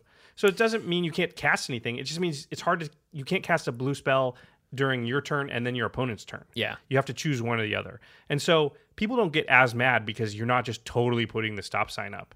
Yeah. But what happens is you're really hindering them and slowing them down, but it's sort of more subtle than that. Yeah, and people that like to cast multiple spells wh- on other people's turns don't get that. Or if you know? you are Mm-hmm. going to cast something before combat and after combat, it makes it tough to do those things. yeah, yeah, yeah. It sort of makes all their moves more transparent, easy Yeah. to, easier to see coming. it affects colorless mana too, Yeah, which is pretty funny. yeah. It's it's it's amazing when you get the card out how it seems pretty innocuous, and then you watch how people have to play with it, and then you're like, holy crap, it's really slowing them down. yeah, But they're not. They don't get as mad about it because it it doesn't feel like I can't do anything. right. But it gives. It, but here's why it's great: it's because it lets you do as much as you want. It doesn't affect. it doesn't you. affect you. Yeah, it's only Um, opponents. One of the cards that made my honorable mentions was Mimic Vat, which is a Oh, yeah. three-drop artifact, and it has Imprint as well, which is the same ability on Duplicant. Uh, except this says, whenever a non-token creature is put into a graveyard from the battlefield, you may exile that card. If you do, return each other card exiled with Mimic Vat to its owner's graveyard. So You don't have to kill the thing. you don't have to kill a thing, and and you can do this multiple times. Anytime something dies, but you only get to mimic, put one thing in the vat at a time. Mm-hmm. So it's not a permanent exile, but usually you can just do this to get rid of one thing for a long time. And the big ability is for three mana, and you tap the artifact. You can put a token onto the battlefield that's a copy of the exiled card. It gains haste, and then you exile it at the beginning of the next end step. So you get to have a, a copy of that You sort creature. of imprint that that Yeah. that creature onto it. Yeah, and it's and, and the mimic vat tips over for three mana and spews out a hasty, weird, demony copy of it that disappears at the end of the turn. But then you can do it again next turn. Yep, and you can do it at instant speed to create a blocker. There's there's lots of utility If for you this. can untap it, you Yeah. can do it twice. also, a lot of cards don't want to be exiled; they want to go to the graveyard. So like Soul of New Phyrexia, you can be like, nope, that one's mine now. Yeah. So So there's you can- Mm-hmm. crazy stuff that can happen too. Like if you imprint like an Avicen, then at instant speed you can just make all your stuff indestructible. Yep. yep. Yeah. So And not to mention, you can do it on your own stuff as well. So it's not just your opponents. yep, yep. It's anything in any graveyard, right? Yeah. Any creature in any graveyard. Yeah. So it's definitely an annoying really strong card, card. but it's a very strong card. yeah. Um, another one I had is, uh, and it was on my top 10 list, and it was off, and it was on, and it was off, and it was on, and, it was on, and literally, like, right before we hit record, I moved it again. Yeah. So it's uh, Phyrexian Metamorph. uh, the the granddaddy of all clones until clever impersonator came around. It's true. It might. It, it's one of the best clones ever printed. Up until uh, a couple weeks ago, it might have been the best clone ever printed, but now it's just on the list. Yeah. I'll allow everyone else out there to debate debate if it's better than clever impersonator or not. But it costs three and a Phyrexian blue mana. So a Phyrexian blue mana means you can either play one blue or two life. Yep. Um, and then it says, you may have Phyrexian Metamorph enter the battlefield as a copy of any artifact or creature on the battlefield, except it's an artifact in addition to its other types. Nice. So he can copy a soul ring. Copy a Soul Ring. You can copy, copy- a Gilded Lotus. You You, can copy any yeah for three mana and two life. can and- copy any of the stuff on this list, like Lightning Greaves or Yeah, uh, yeah. Scroll Rack. I don't know why you'd want two Scroll Racks. That's stupid. Don't do that. uh, but there's a lot of stuff If someone you might else want has two one, of. yeah. Not to Yeah. mention like you That's can true. copy Somebody else's. Yeah. You can copy someone else's great artifact that they have on the board. So if someone gets a soul ring out and like you just need that mana, you can play a Phyrexian Metamorph for three. And almost always, I found myself playing paying the two life. You just pay the two life. It's it's uh, Out of 40, it's EDH. negligible. Yeah, Yeah, exactly. yeah. The only thing that sort of knocks this down is that in EDH the blue still counts as blue, and it can't go like in regular constructed uh, format where this is legal, so not standard. Um, you can just put it in any deck because you can just pay the. Say I'm going to pay the two life. I don't have Mm-hmm. any I, blue mana sources in my whole deck, but I can still play this card. Yeah. In EDH, the rules say you can't do it because it still counts as a blue card. So as you'll- long yeah, your commander it has to be in your commander's colors. yeah, so you you couldn't play it in a deck that was mono black. Yeah, that's why it got knocked out of my top 10 because I think the best artifacts should be ones that can go into literally every deck. Yeah. Um, and I did Google, like, can you play Phyrexian Metamorph? Because it has Phyrexian mana in EDH. You and can't. yeah, you can't. Yeah. Um, the last card I had on mine is a uh, fun card that you also introduced me to called Doubling Cube. Oh yeah. No, James Bianca. James, oh yeah, that's right. James definitely uses Doubling Cube. Um, It's a two-drop artifact, and for three, and you tap it, double the amount of each type of mana in your mana pool. So as- Barokin. Yeah, as long as you're tapping at least three mana to, I mean, like, as long as you have three mana open, like, you make six mana. Four is eight. Five is ten. Simple math. You make a ton of mana. It's it's the most crazy ramp thing you could ever have. Yeah. Yeah. Because the word double is just unbelievably powerful. Um, yeah, it's awesome. There's hardly a deck. It, it could be in the top 10 very easily. There's Yeah. not very many decks that wouldn't just want to double their mana just to do more crazy broken stuff. Yeah, and it's not even like you get one colorless for each. You get a double the amount of each type of mana. So if you have three green and two blue, then you have six green and four blue. And Jimmy's good at math. yeah, Jimmy's the, the agent. possibilities are endless. Let's multiply that by like 100. Now you have 600 green and 200 blue. James Bianca's getting chills right now. He's he's, he's out there going. Because he will make that happen too. or he'll just say some what would he say? arbitrary He had number. like 15 million once. yeah, and he actually did the math to calculate exactly how, how much it was, which is great. Yeah. I'd just be like, I have a lot. Yeah. Okay. I can do whatever I want. Should we mention cards that didn't make the cut Sure. really quickly? Yeah. Um, I have Journeyer's Kite. Nice. It's uh, three and tap it. You can go find a basic land from your library, put it in your hand, and shuffle your deck. So, and and you can just do that every turn. Yeah. So it's just a way to sort of even out uh, your draws. I mean, a lot of games where you don't get enough land just suck. So th- Yeah, uh, yeah. you know, Um, I had the medallion cycle, so like ruby medallion, sapphire medallion. They just essentially there's one for each color, and they make e- each of your spells of that color cost one Mm-hmm. colorless less. They're much better in monocolor decks, I would say you would pretty much only want to Um, only play want them, them, yeah. in a monocolor deck, but or then if they're you're very heavily strong. one color. Yeah, exactly. They're very strong. They help make everything a little bit cheaper, so it's quite nice. Uh, one I liked was Crawl Space. It says no more than two creatures can attack each combat. So there's a lot of controlly type decks or Voltron decks that just don't want like a thousand tokens coming at them. Yeah, So you know that's a it's a good mm, sort of defensive card. yeah. I also had torpor orb on there, which we've talked about, which is hushing griff does the same thing. you play it, creatures entering the battlefield don't cause abilities to trigger. and the reason it didn't. and the- Ah, yeah, it pretty much hoses half of your deck, yeah, Josh. no, I hate that card. And the reason that it didn't make the decks is because oftentimes you will want your own creatures to cause abilities to trigger as well. So it's just very conditional. specific to a couple of Yeah. different decks uh, Animar, uh, Rune, uh, decks with a lot of enter battlefield. Yeah, flicker effects. and I stuff. hate Yeah. that card, Um, there's but- also but it's bir- awesome. birthing pod, and I just I- Yeah, I that didn't- that really. There's probably a lot of people out there going, "How did you guys not have Birthing Pod yeah, on I the know, list?" right? Birthing pod is three in a Phyrexian mana, which is you gotta- Phyrexian green mana. Phyrexian green, yeah. So you can only play this in green uh, EDH decks, and for one and Phyrexian mana, or so so one and two life for one in green, you can tap it to sacrifice a creature, search your library for a creature card with converted mana cost equal to one plus the sacrificed creature's converted mana cost. Put that card on the battlefield, then shuffle your library to activate this ability. Only time you can cast a sorcery. So it's a tutor, and it puts it directly into play. Yeah, and you have to sacrifice a creature to do it. So it's also kind of a sack outlet. You can do it at instant speed to pull up a sweet guy. The thing is, for me, it's just this requires a little too much mental brain power.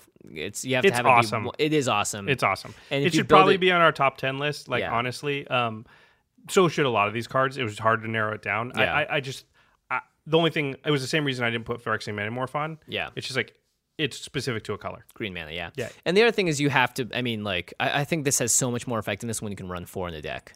True. and you you know what c- you can run four of other creatures that you know like i have these two drops these three drops these four drops in commander i find so many times that like you can tutor out stuff but you didn't want to get something that was you know or let's say you have a seven drop and you sack it to get an eight drop it's like you have to have an eight drop which is like a weird specific huge number Right. so sometimes it's not as effective because the chances of you even drawing a birthing pod you know and if you It's build true. your And deck around constructed, it you build your deck a certain way, so there's like certain amount of cards in each casting cost that you know, and Yeah. you know exactly what card to go get. Yeah. it's a little harder in EDH. Still, it's awesome. It's awesome, Uh, yeah. Green decks are going to run that card a lot.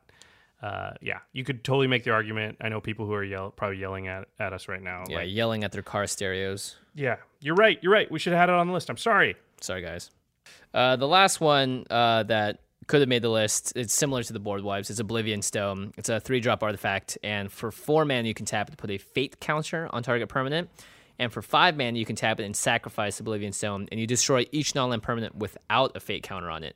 Uh, and then you remove all fate counters from all permanents. So You sort of pick a couple you, things you to pick a save. couple of things to save. Yeah. it- I didn't put it- Probably your stuff. yeah, probably your stuff. It's a little dirtly. It takes a little bit of time. People know it's coming.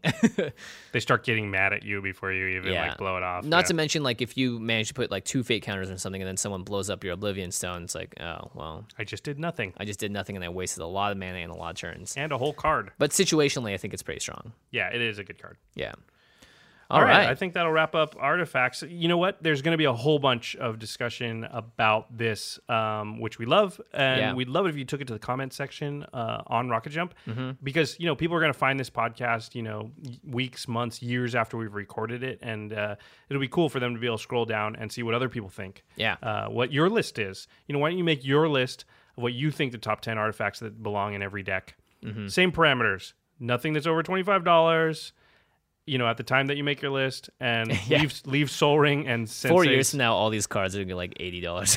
or like Sensei's Divining Top will be in Commander 2015, and we can only hope I to hope make games longer and then it'll be more way drawn cheaper. out. Yeah, yeah, exactly. right. But leave Soul Ring and Sensei's Divining Top off uh, because Yeah, those are givens. those I are think. obviously on the list if they're not one and Yeah, two. and who knows? Maybe commenting on the rocket jump page will somehow enter you to maybe win something. Oh, we just changed the contest. That could be knows? a way to win. Yeah, but we'll we'll of course always tweet out how to win. So still follow us. All right, on to our Commander Spotlight. yeah, this one's a bit of a funky one actually. Yeah, this is a this is a crazy deck and it's pretty complicated. So I'm glad we we cruised through the artifacts. Um, so it's Nekusar. We've had a lot of requests, a whole bunch. Probably the most requested commander we've had to talk about is Mm-hmm. and, he, and he Nekusar. came in the uh, Commander 2013 decks. right, and so Nekusar. Let me read him. He costs two and Grixis. That's blue, black, red. Ah, some He's of my a favorite legendary colors. creature, zombie wizard. He's a 2 4. It says At the beginning of each player's draw step, that player draws an additional card. Whenever an opponent draws a card, Nekusar deals one damage to that player. So he'll make you draw one additional card, or your opponents. Mm-hmm. Sorry, he'll make everybody draw an additional card, and your so your opponents are drawing two cards and taking two damage from Nekusar every turn. That's if he, only he's out. Yep. So it's pretty easy, easy to see what you want to do with him. You want to make everybody draw a lot of cards And kill him because of Yes, that. Yeah. exactly. It it also is powerful in EDH because there's a Mm-hmm. lot of card draw. It's pretty rampant throughout the format. It's one of the most powerful things you can do, and so it it does shut people off from being able to do something that their deck's already naturally trying to do. Right. Yeah, I mean, it doesn't stop them from doing it. They just have to be willing to take the damage. It also punishes other people from, for drawing. yeah, that's what I'm saying. Yeah, It's yeah, like- exactly, yeah. yeah. They, they, every deck is going to have a certain amount of card draw in it, and now you're saying every time you use that, you take damage. So it's a very Mm-hmm. powerful effect. But But so when I built this deck, you know, I took Nekusar and I looked at it and I, I saw I s- there's just a lot of downsides to playing Nekusar as your general. He's really tough politically when you have him when you flip him over and everybody can see it. They know what your strategy is for one. yeah, it's written on the card. Yeah. You're so they know how you're going to try to beat them. And the way you're going to try to beat them is really sketchy. Because you're going to let them draw a million cards. So you're basically saying, "Hey, look, I'm going to give you every chance in the world to Stop defeat me. my strategy." yeah. because I'm going to let you see a lot of your deck. And so that's a tough thing when they know exactly like, oh, now's the point that I got to kill the Nekusar guy. I got enough cards out of him, but I know it's eventually going to kill me, so I'll kill him now. And there's also just this thing where like if you're just the one person doing damage to everybody and it's just a little damage to everybody at the table, Yeah. it's like they're just naturally everyone's default is going to be, well, I'm gonna, if I don't have anybody I know I need to attack, I'm going to attack that guy. Yeah, exactly. Like, thank you for the extra cards, but you're still going to be the first to go because no one else wants everyone else to draw cards too. You know, especially if your deck has a lot of card drawing, you're like, dang it, well, I don't want the r- mono red guy to be drawing all these cards. Right, exactly. And that is the other thing. Everybody's drawing a lot of cards. What happens? The board state goes crazy. Everyone Yeah. hits all their land drops.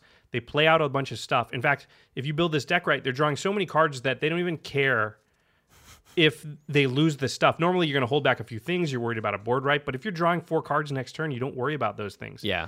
So what happens is the board gets really cluttered. So the thing I found with Nekusar is he's not in a uh, the color that I really need to combat what's going to happen when I make everybody draw a lot of cards, which is I need board wipes. So Mm-hmm. Yeah. I need white. I need white really bad because white has all the great board wipes. But he's not white. But he's Josh. not in white. So what was my solution? My solution was This is the most Josh solution in the world. my solution was I'm going to play a Nekusar deck, but I'm not going to play Nekusar as my commander. Yep. I'm going to play a Wooburg commander. And Wooburg, as we know, is one of each color mana. Yep. So if I pick a commander that their casting cost has every color mana, then I can play every color in my deck. I mean, I, I honestly would have done just four color. I would have done white and Grixis. Right. But that doesn't exist. They haven't made four color commanders yet. You had to use green. So you have to go into five color. And if you're going to play, you'll put a f- couple green cards in. You don't need a lot of green cards. Yeah. And there's some great green cards that will make this deck work and just flow that much better too. So the thing about well, let me just read Chromat really quick. So, Chromat's, yeah, Chromat's Chromat's a- complicated. I'm gonna I'm gonna boil him down. He's Wooburg, white, blue, black, red, and green, one of each. He's a five five legend. He has a bunch of abilities.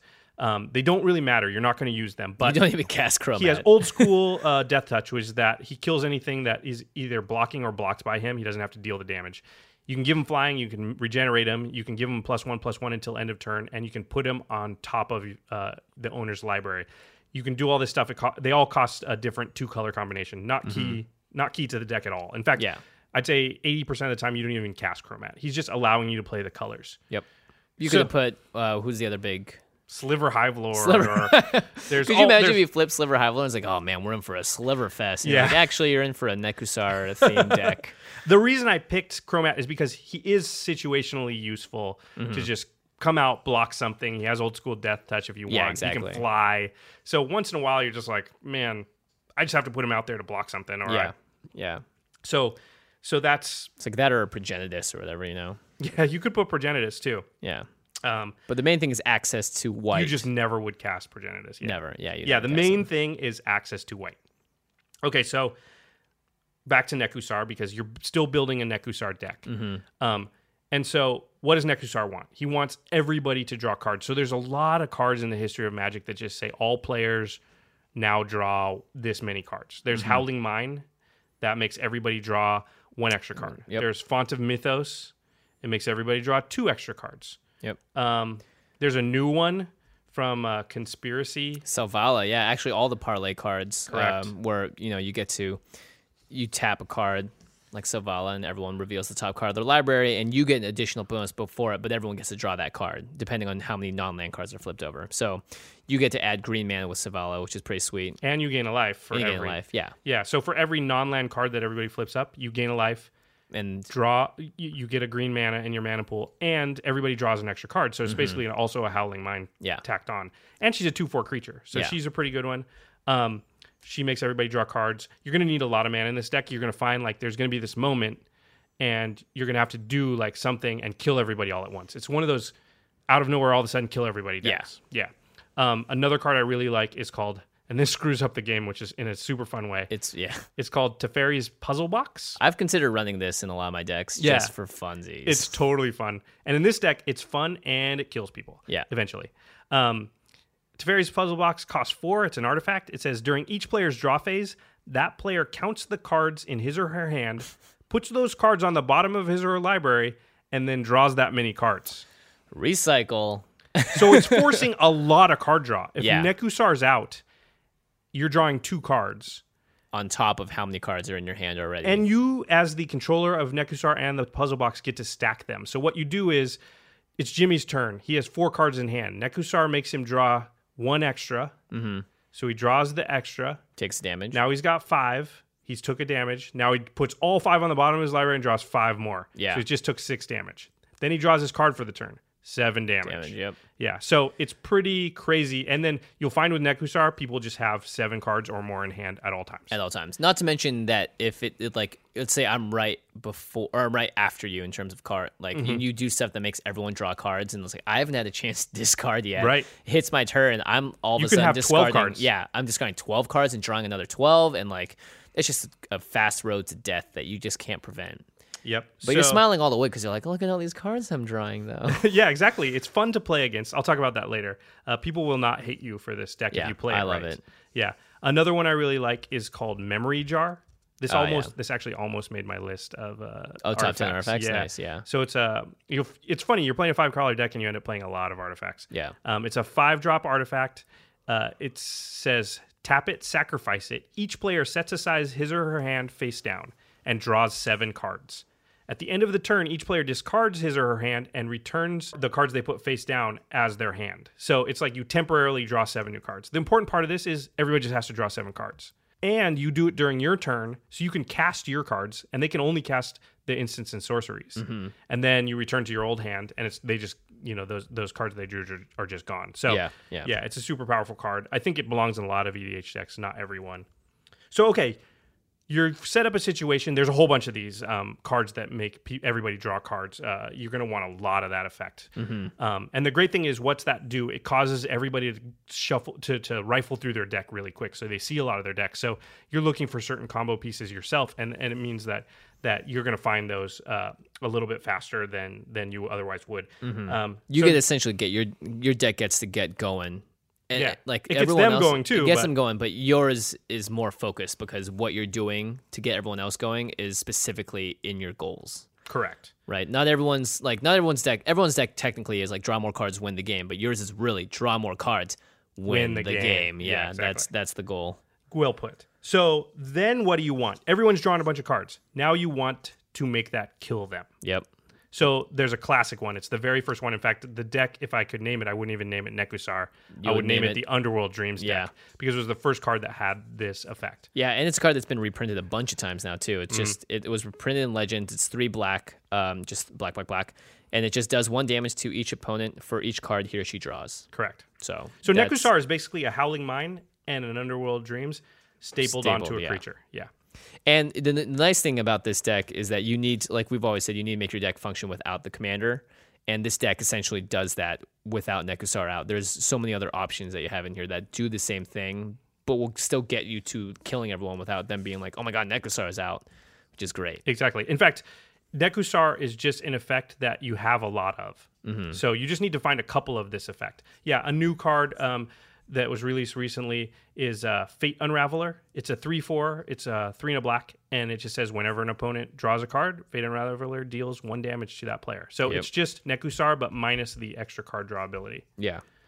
Um, you got Spiteful Visions, which is essentially Nekusar, which is at the beginning of each player's draw step, they draw an additional card.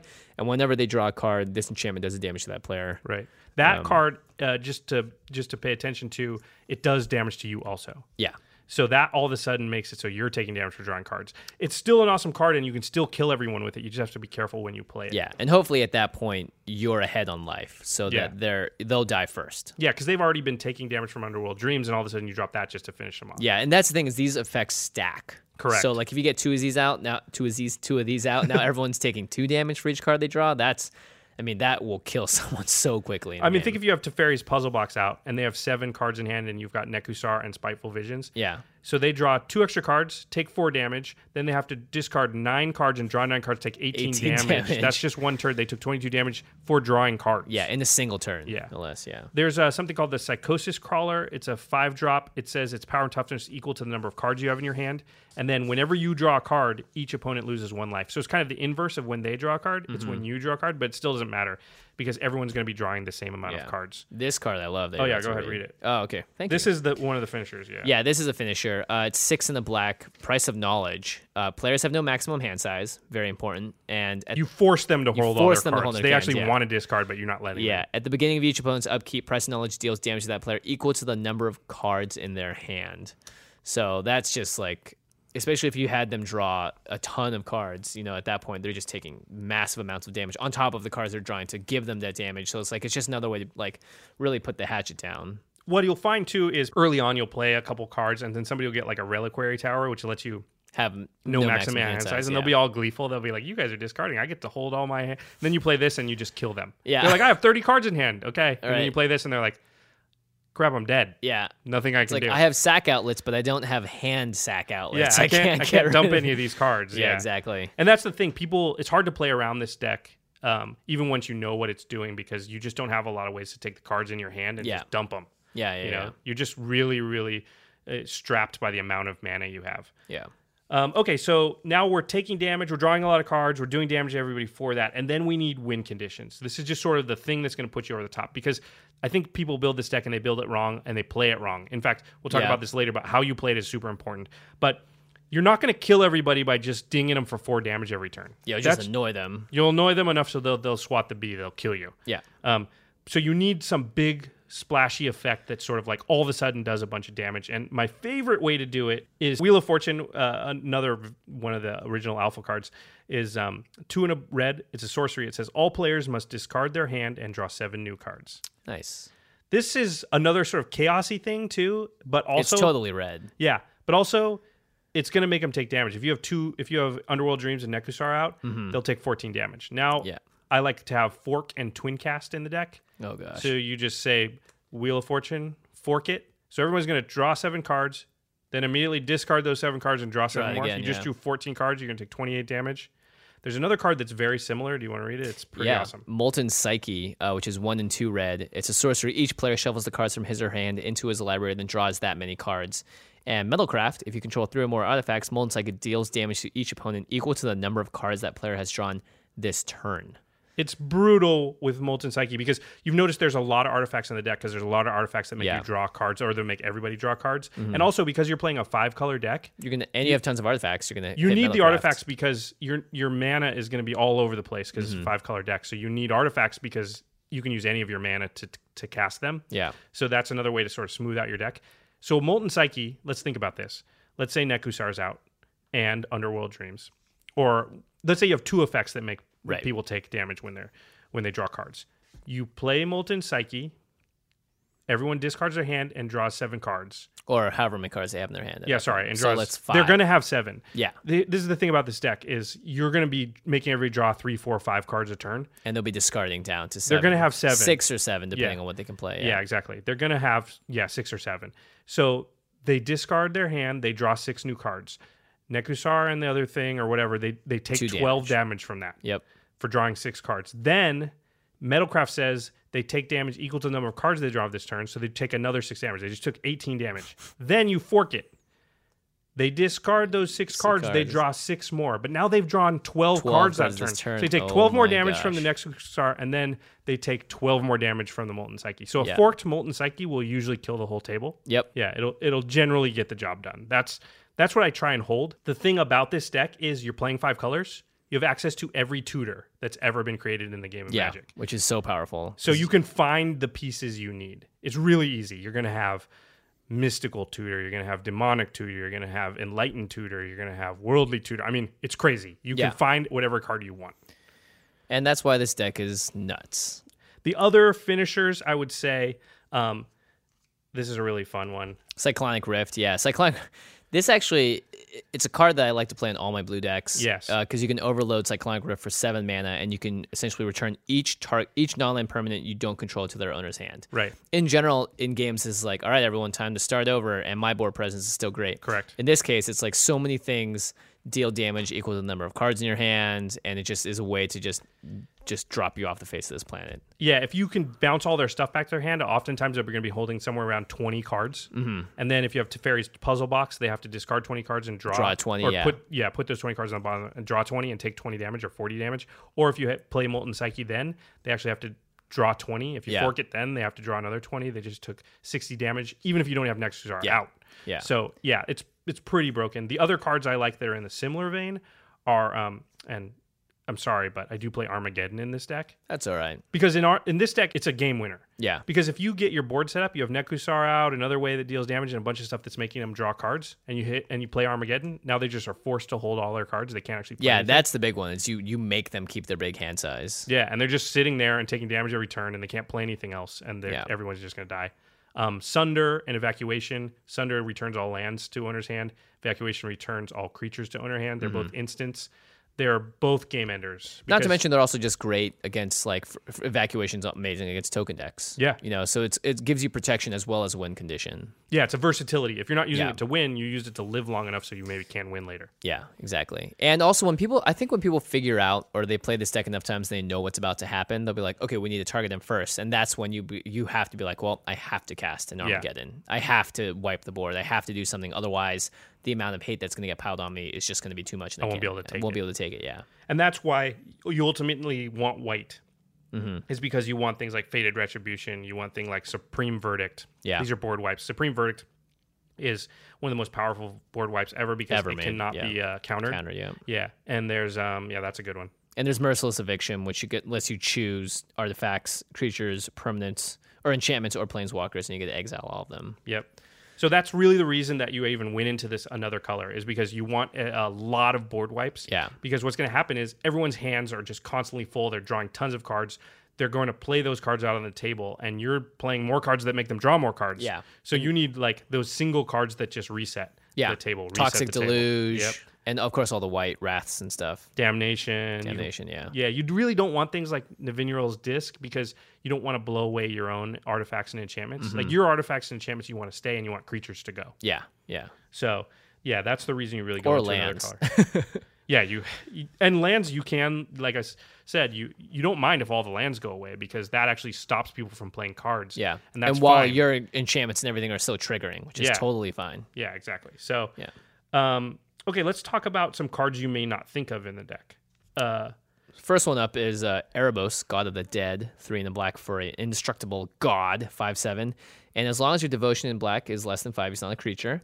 Uh, but the big one is your opponents can't gain life. Yes, super important because the deck has sort of a certain amount of damage it can do. Yeah. it can do it all at once to everybody, but it's really hard for it to do say hundred damage. Yeah, exactly. it's easy f- it's not easy but it's possible for it to do 50 damage to everybody all at once but if if anybody is sitting there and gained a bunch of life Yeah, like you has can- a turn one Sarah Ascendant or whatever. Now they're at 80. yeah and- that can be a real problem for this deck is like oh crap that guy's at 80 i'm probably not going to be able to, to do 80 damage Right. And by the time I spend all my mana doing, exhausting all my tricks to kill everyone else, they're still going to be standing. they'll be there at 30 and then i'm kind of maybe done Yeah, yeah. Yeah, so Erebos is a good one. You know, if you see somebody gaining life, you need to tutor up Erebos, get it out of Mm-hmm. the table. It's really hard to get rid of, and all it just at least keeps everybody at a life total that is Yeah. within reach of you killing. Um, another one is Exploration. Exploration is one green for an enchantment, and it says you may play an additional land on each of your turns. It's actually was recently reprinted in um, Conspiracy.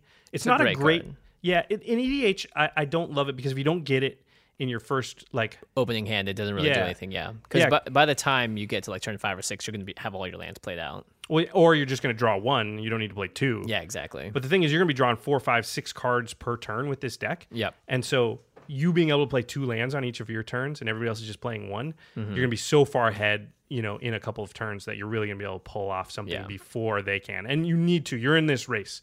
Everyone's hitting all their land drops. They're drawing tons of cards.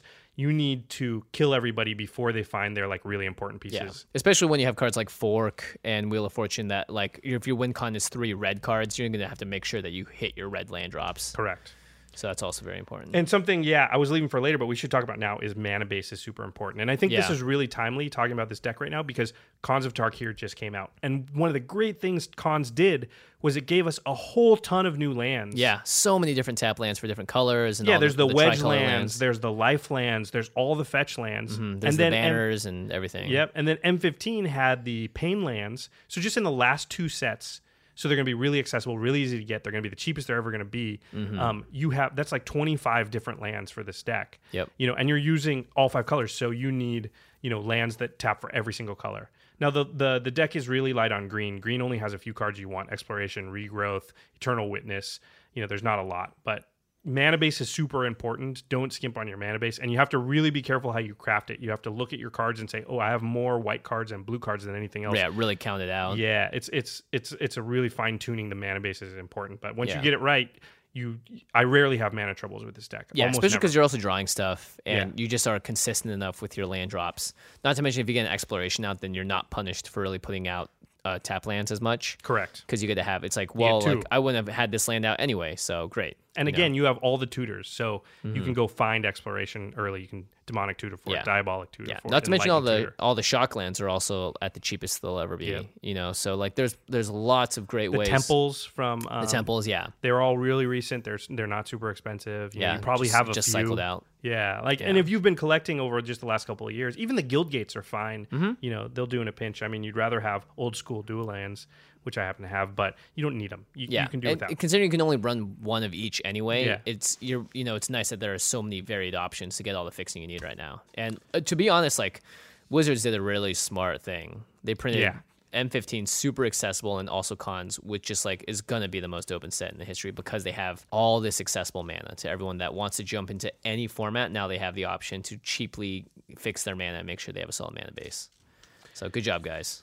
So let's talk about some trap cards. Some cards that seem like they're good, but maybe not. Um, a, f- a really famous one is Black Vice. Oh yeah, Yeah, Black Vice is another like alpha card. It's um one mana for an artifact, and it's during each player's uh, upkeep, they take damage for every card they have over four. So if they have seven, they'll take three damage. Six, they'll take two. Five, they'll Seems take one. good.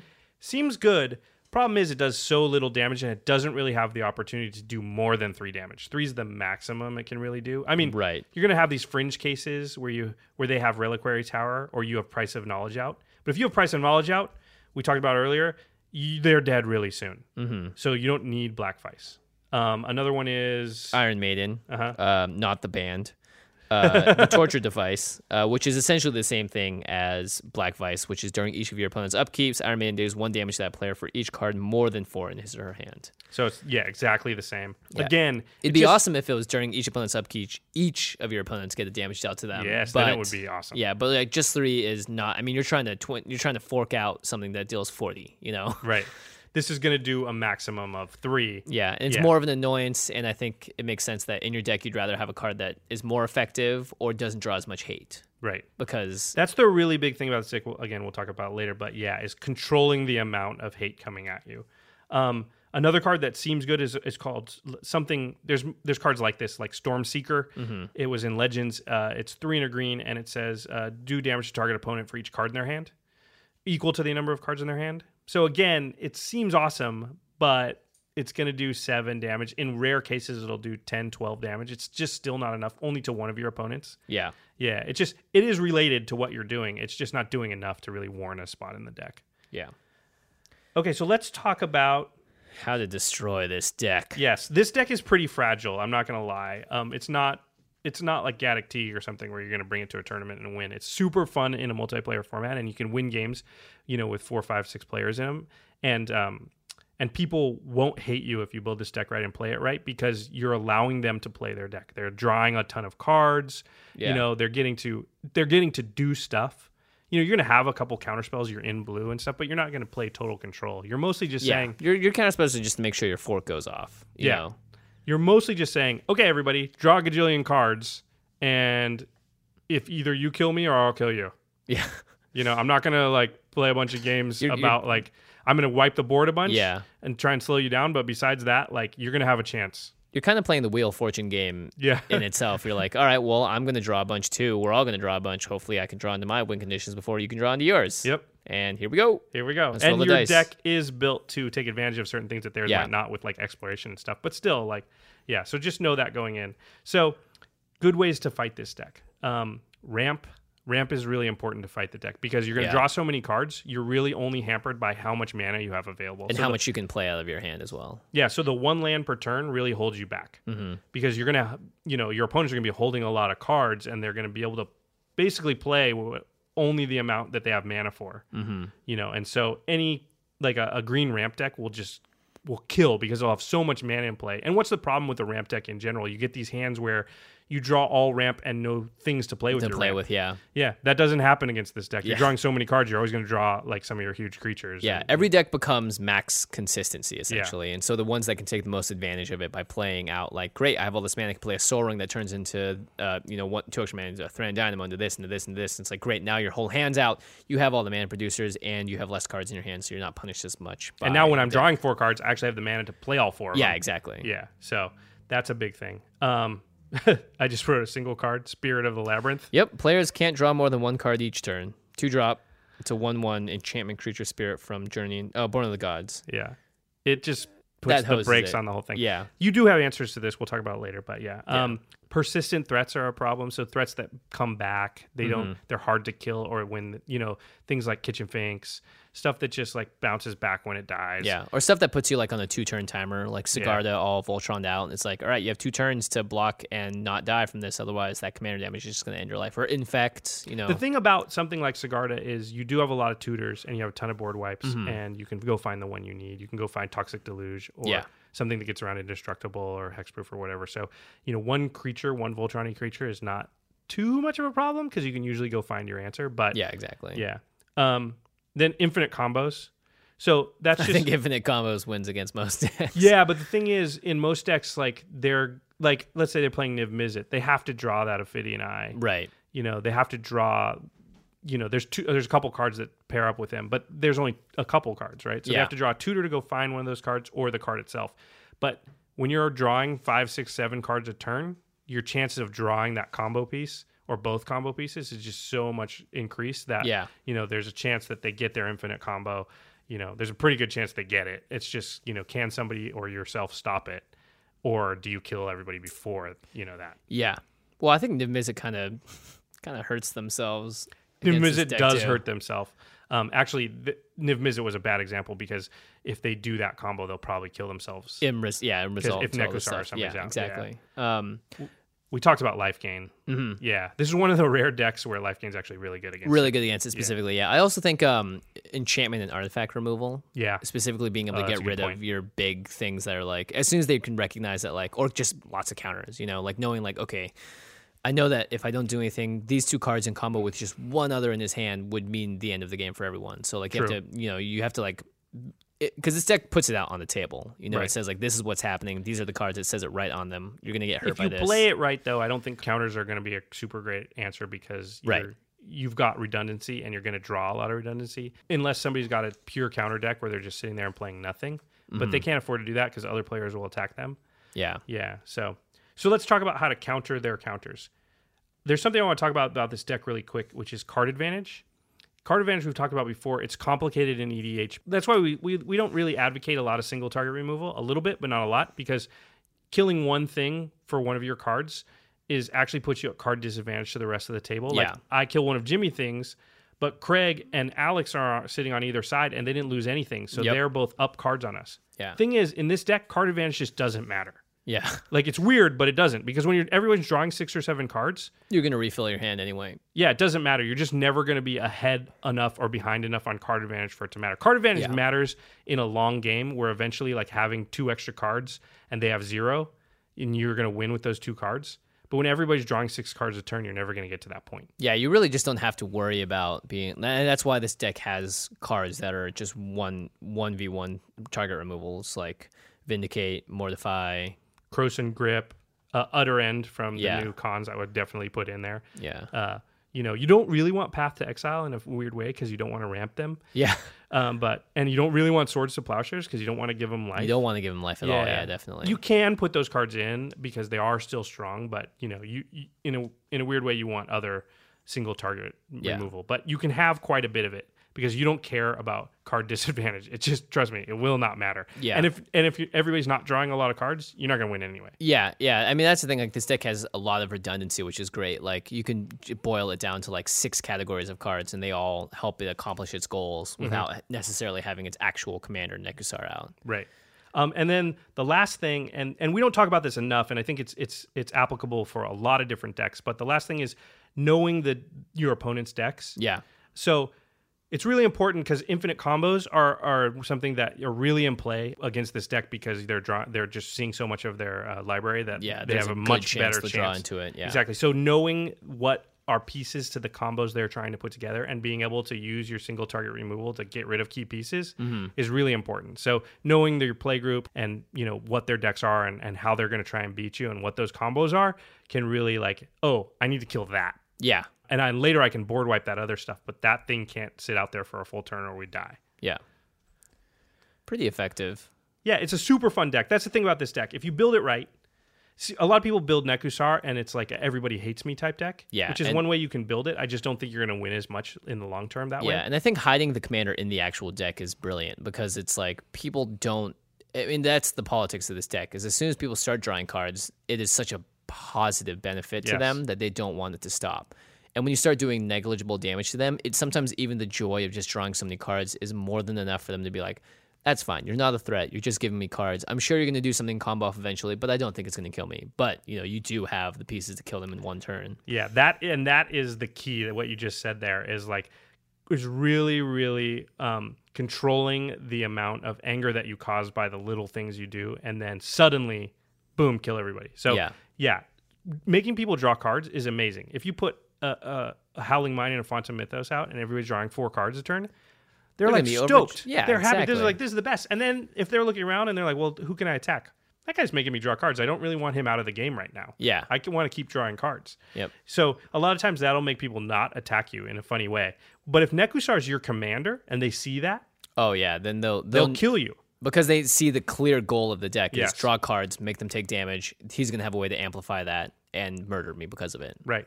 And this even works once they've played against your deck. It's funny. You'd think they'd be like, "Well, I know that." That's true. That's actually very true. Yeah, but but they don't know if you have it in your hand. They don't Mm-hmm. know when you're going to have it. And and it's very easy to create this thing in your mind to justify it. Well, like, eh, I can deal with him when he puts Nekusar out. Yeah, exactly. Yeah.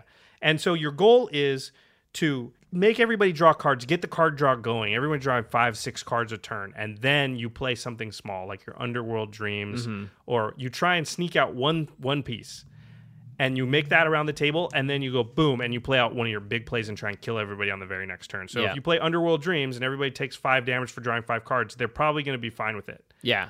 You know, it's five it's still damage. negligible at that point. Yeah, And they it's- got five cards. Yeah, and it's a little annoying, but If they're- I had a card that says pay one life, draw one card, I would play it in every color deck I could. Exactly. But on the next turn, you play Nekusar, and then you fork a Wheel of Fortune, and everybody dies. Yeah. And it's like, but if you only had one damage dealer out, it wouldn't work. Yep. So you had to sneak one out ahead of time, you know, and you're not. It's not realistic to have 19 mana in play. Yeah. So that's that's the that's sort of the art of it is like when you make that big play, sort of sensing when you have it and when they're not going to be ready for it. Now, how do you defend against people that are like, well, I know what's going to happen. Let's just swing out at Josh. We're still going to draw cards because it might take us a couple turns to kill him. Or maybe I can kill him before s- everyone else gets to benefit from the drawing of the cards. Right. So, what do you do against that? Well, your board wipes are your biggest thing. Yeah. you know they're going to take care of most decks. There's some decks though, Jaleva, stuff that's like spell based. Yeah, they you're going to just have a don't real care. tough time again- against. Again, if you see Jaleva or you see a spell based deck, you need to tutor for your counter spells, Yeah. and that's how you're going to try and keep them at bay. just stop them, just Yeah. delay them. Because really, with this deck, I feel like you just need one to two extra turns if you really need it, and that that is enough to be able to take over the game. It's a really good point because you need to sort of retune your brain. You're not worried about card advantage, like I said. Yeah. So you can play cards, and all it did was buy you time. It didn't actually destroy anything. It didn't actually, you know, it didn't get you card advantage at all. Card advantage does not matter. You don't Yeah. get to say that very often, but in this deck, it really doesn't. So you can play things that are card disadvantage, but they're tempo advantage. Mm-hmm. So they just stall out the game a little bit. You know, cards that, you know, Well, that's why I think board wipes are the best tempo generator Yeah. in Magic, especially multiplayer, because you get to clear everything out, and it takes so long for everyone to get stuff out. It has summoning sickness. It gives you more than a single turn sometimes, just for people Yes. to reestablish your board. Yeah, totally. So, and that's sort of how it plays out. Um, and like I said, the the great thing about this is like I, I still get it. Like I've won games, plenty of games with this deck, but Yeah. when you, we pull out Chromat, people go, "Oh, Chromat!" They're excited. They know the game's going to be fun. They're going to draw a lot of cards. They're going to see a lot of their deck. They're going to get to do a lot of stuff. Yeah, it's almost like a, an, a a race. Everyone knows that when you pull out Chroma, I'm like, sweet. I'm gonna definitely not be mana screwed. I'm gonna definitely not be this or that. Like Right. I, I will be fine. I'm gonna be unhappy if I draw a card like Consecrated Sphinx, Right. which normally would have me overjoyed, but like now I'm just like, ah, not it doesn't fun. matter because I'll just discard that Yeah, card at the end of the exactly. turn and play- hopefully yeah. have something better. Yeah, exactly. So it is a super fun deck. Uh, that's how I like to play it. It's not definitely not the only way. There are ways to play Negusar where you're really oppressive and you slow the game down a lot. Mm-hmm. Yeah. and you know you make everybody at the table hate you, and you know that's fine. That's a totally fine way to play it. That's just not how I chose to play it. Mm. Um, You know, I, I like to play it in a manner that like I I still have a good chance to win. I don't win every game, but I have a good chance, and mm, people like the deck. They really like playing against it. In fact. I don't think I have another deck where when I pull out the commander, people actually like sort of Jump, smile. little jump for joy. Yeah, they smile and they're like, "Oh, sweet, this is gonna be fun." Well, I know when you pull out like your Joyer deck, I'm like, well, there goes the joy from this game. it's funny 'cause- that she's named Joyra. I know it exudes no There's joy no for anyone. joy. Yeah, no joy for anyone else. But yeah, Chroma always does have that, and even people that I, I we play with people that have never seen it before. I'm like, oh, this deck's fun. Don't worry about it. Like it'll be okay. So I think that's the general disposition that people have against this deck because I think Commander's all about getting those big things happening on your Yeah. side of the table, and this deck challenges everyone to do that before it can kill you. Yeah, it's So like, you're almost- hey, what can your deck do? I want to see it. yeah, I want to see it, and then I'm going to try and destroy you before you can use it to win ultimately, which is great. And you, you know those games where you had a lot of fun and you didn't win, but you were like, "Man, if I just had one more turn." Yeah, exactly. Every game with Chromat, everyone says that yeah, because you have so many cards. You've played your mana every turn, and almost every time at the end of the game, whoever, n- no matter who won, everybody else is going, "Man, if I just had one, more, turn." Yeah, and the person that plays Chromat is like exactly, and that's why you didn't have one more turn. Yeah, so it's nice. You get to play Dungeon Master a little bit. You get to choose when, and you need to actually choose correctly as to when is the correct turn to try and end things. yeah. Um, yeah, which is that's pretty great. Yeah, that's that's the, sort of the key, and and as you play the deck more, you'll sort of learn those points, Yeah. and, and that- it's reading people, it's reading like you know, Right. you really have to read like, oh, it looks like that guy's about to win. He, Uh-huh. he- he- you know, it's like when we play with Craig, and we always laugh about how Craig will have this like crazy smile on his face, and I know that I'm about to hit, get hit for like twelve poison counters and Yeah, die. exactly. So it's like I, I eyeball Craig, and it's like, uh oh, he's starting to get that half grin. like time to I better try and kill everybody. Yeah, and the nice thing is, is like even if you are not able to kill everyone, let's say someone has had some marginal life gain, and you get them down to like three, four life or whatever, it just is a matter of time because they can't control the fact that they are going to have to draw cards. It's not like something that they can choose. Like, well, I'll just block you this time. It's like, no, Right. no, no, you're still going to draw those cards. You're still going to take that damage. Fun deck. I love this Fun deck. Yeah, I like it a lot too. I think it's a really fun, unconventional uh, way to play a general that's hidden inside the deck. In fact, I'd love to see other brews that use Chromat as the commander and just to simply take the best cards from other colors and make their general inside the deck, but still have the deck function without them. Well, you know, and Chromat or or Wooberg type generals, like there's so many ways to build five color decks. You have access to literally every single Yeah. card in the history of Magic, and it's really daunting and really hard to build those decks. And a lot of times those decks turn out to be just a hodgepodge of good stuff, which can be an awesome deck. Yeah. You know, it's not necessarily the most fun deck, but it can be awesome. And what what this does is allows you to give focus. Yeah. And this isn't the only way to build Chroma. Obviously, there's a million ways. You know, it's just I think if you're going to buy build a five color deck, it's probably advantageous to pick a direction and go hard in that direction. This one just Yeah. has to be card happens to be card draw and and and and making people take damage for drawing cards, but you could go in a million ways. Hmm. So building a Wooburg uh, commander deck is totally viable because we got all these new dual lands from cons Oh, yeah. and all kinds of stuff And affordable at this point. yeah, which and is it's great. totally fun. But yeah, that would be my advice to anybody doing that is like pick a theme, pick a direction, and go that way. Because otherwise, it's Yeah. going to be so daunting to build a deck that's just like, hey, you can use any card in the history of Magic. Yeah, go for it. Yeah. I- I'd say like the more colors you have, the more focus you need to have to make your deck work. Because the less focus you have, Yeah. and the more you're just like good stuff, the That's more well you'll said. find you know that like oh I put too many green cards in here and the the I, but I really want to be playing like red blue instead or whatever. So like the what you did here was great, where you really focused on f- three to four and then splash the last one along a little bit, Mm-hmm. so it doesn't screw you over if you don't draw into the right mana base. But you're gonna draw cards anyway, so it's okay. Yeah, it's funny. I never have mana problems with the deck. I never ever. Yeah. You In just fact, draw, I- s- you draw too many cards. It's not. Yeah, I think that's actually the best one of the best combos for a deck like this, which is getting cards that help you draw, and you're gonna hit the land drops you need. Okay, so that is Nekusar done the command zone way. Yeah, yeah, a good way to do it. In fact, this makes me excited to brew more decks. Yeah, it's just you don't see that very often. I actually have a couple decks that way that are that are not based on commander. Yeah. Um, yeah, that's that's so if if you've built a lot of commander decks and they're all based on their general, I would I would challenge you to build a deck where they're not based on the general. They're Yeah. based on a mechanic, you know, and the general just allows you some colors to use. The, the, yeah, Uh, the- or that is the mechanic of the general, but let's just say like your general's in permanent exile. Does your deck still function without him? or Yeah, her? and it, it's funny because in a lot of ways your deck is more powerful when it doesn't need its general because a lot of decks are built to combat generals, but there's not very many decks that are built to combat not a general. yeah, exactly. Yeah, so yeah, yeah, that's that's pretty important. Okay, so one last reminder: we got cool stuff to give out. prizes, guys, free prizes. Big money, big prizes. That's right. I'm going to be getting a, uh, a cons of Tarkir box, and I'm definitely going to be handing out some boosters that way. I already gave away a couple of M15 boosters on the stream. Uh, just put them in an envelope and shipped them away. So if any of you guys crack a foil Nissa, I hate you. no, no. If you crack a full in this, that's awesome. Just, It is you know, awesome. Tweet it back at us. So yeah, we can exactly. brag about it. It's, and then you know, we get gave hopefully somebody- more people to follow us. Yeah. Uh, but yeah, we'll be giving away tons of stuff on Twitter in the next few weeks, and just I guess over the general course of time. Yeah. You know, we we've always got we you know we're doing a podcast. We occasionally get some swag. Sometimes we just have excess product just from being. Well, the crack nice thing addicts. is Wizards has taken notice and they've provided us with some Yes, stuff, so we're going to pass it definitely. along. You know, that's Yeah. that's what it's for. So Yeah. yeah, so definitely follow us on Twitter, email us. Um, comment section is probably going to be in play also. Mm-hmm. Twitter's going to be the main way though. Fo- Yeah, that's how we'll communicate how we're doing the giveaways or what the giveaway will be. So again, it's at CommandCast, at Josh Fleequai, and at JF Wong. And Abby is about to announce that again Yeah, at the end of this podcast with cool music. Yeah, that's right. And don't forget, there is video. There's always video, so you can watch the beautiful backgrounds passing with the cards coming up, and you get to see the art and everything. RocketJump.com, it's all there. Yeah, our uh, shout out to our editor Eli who does a great job with the videos and um, Thanks, Eli. yeah, good work. All right, guys. Well, that is it for this week's episode. As always, if you have commander suggestions, send us a comment, post a comment, send us a tweet, all that good stuff, and we will uh, we'll listen to what you have to say, of course.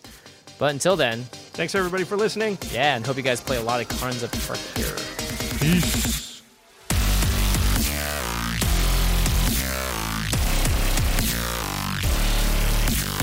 Thank you for your attention.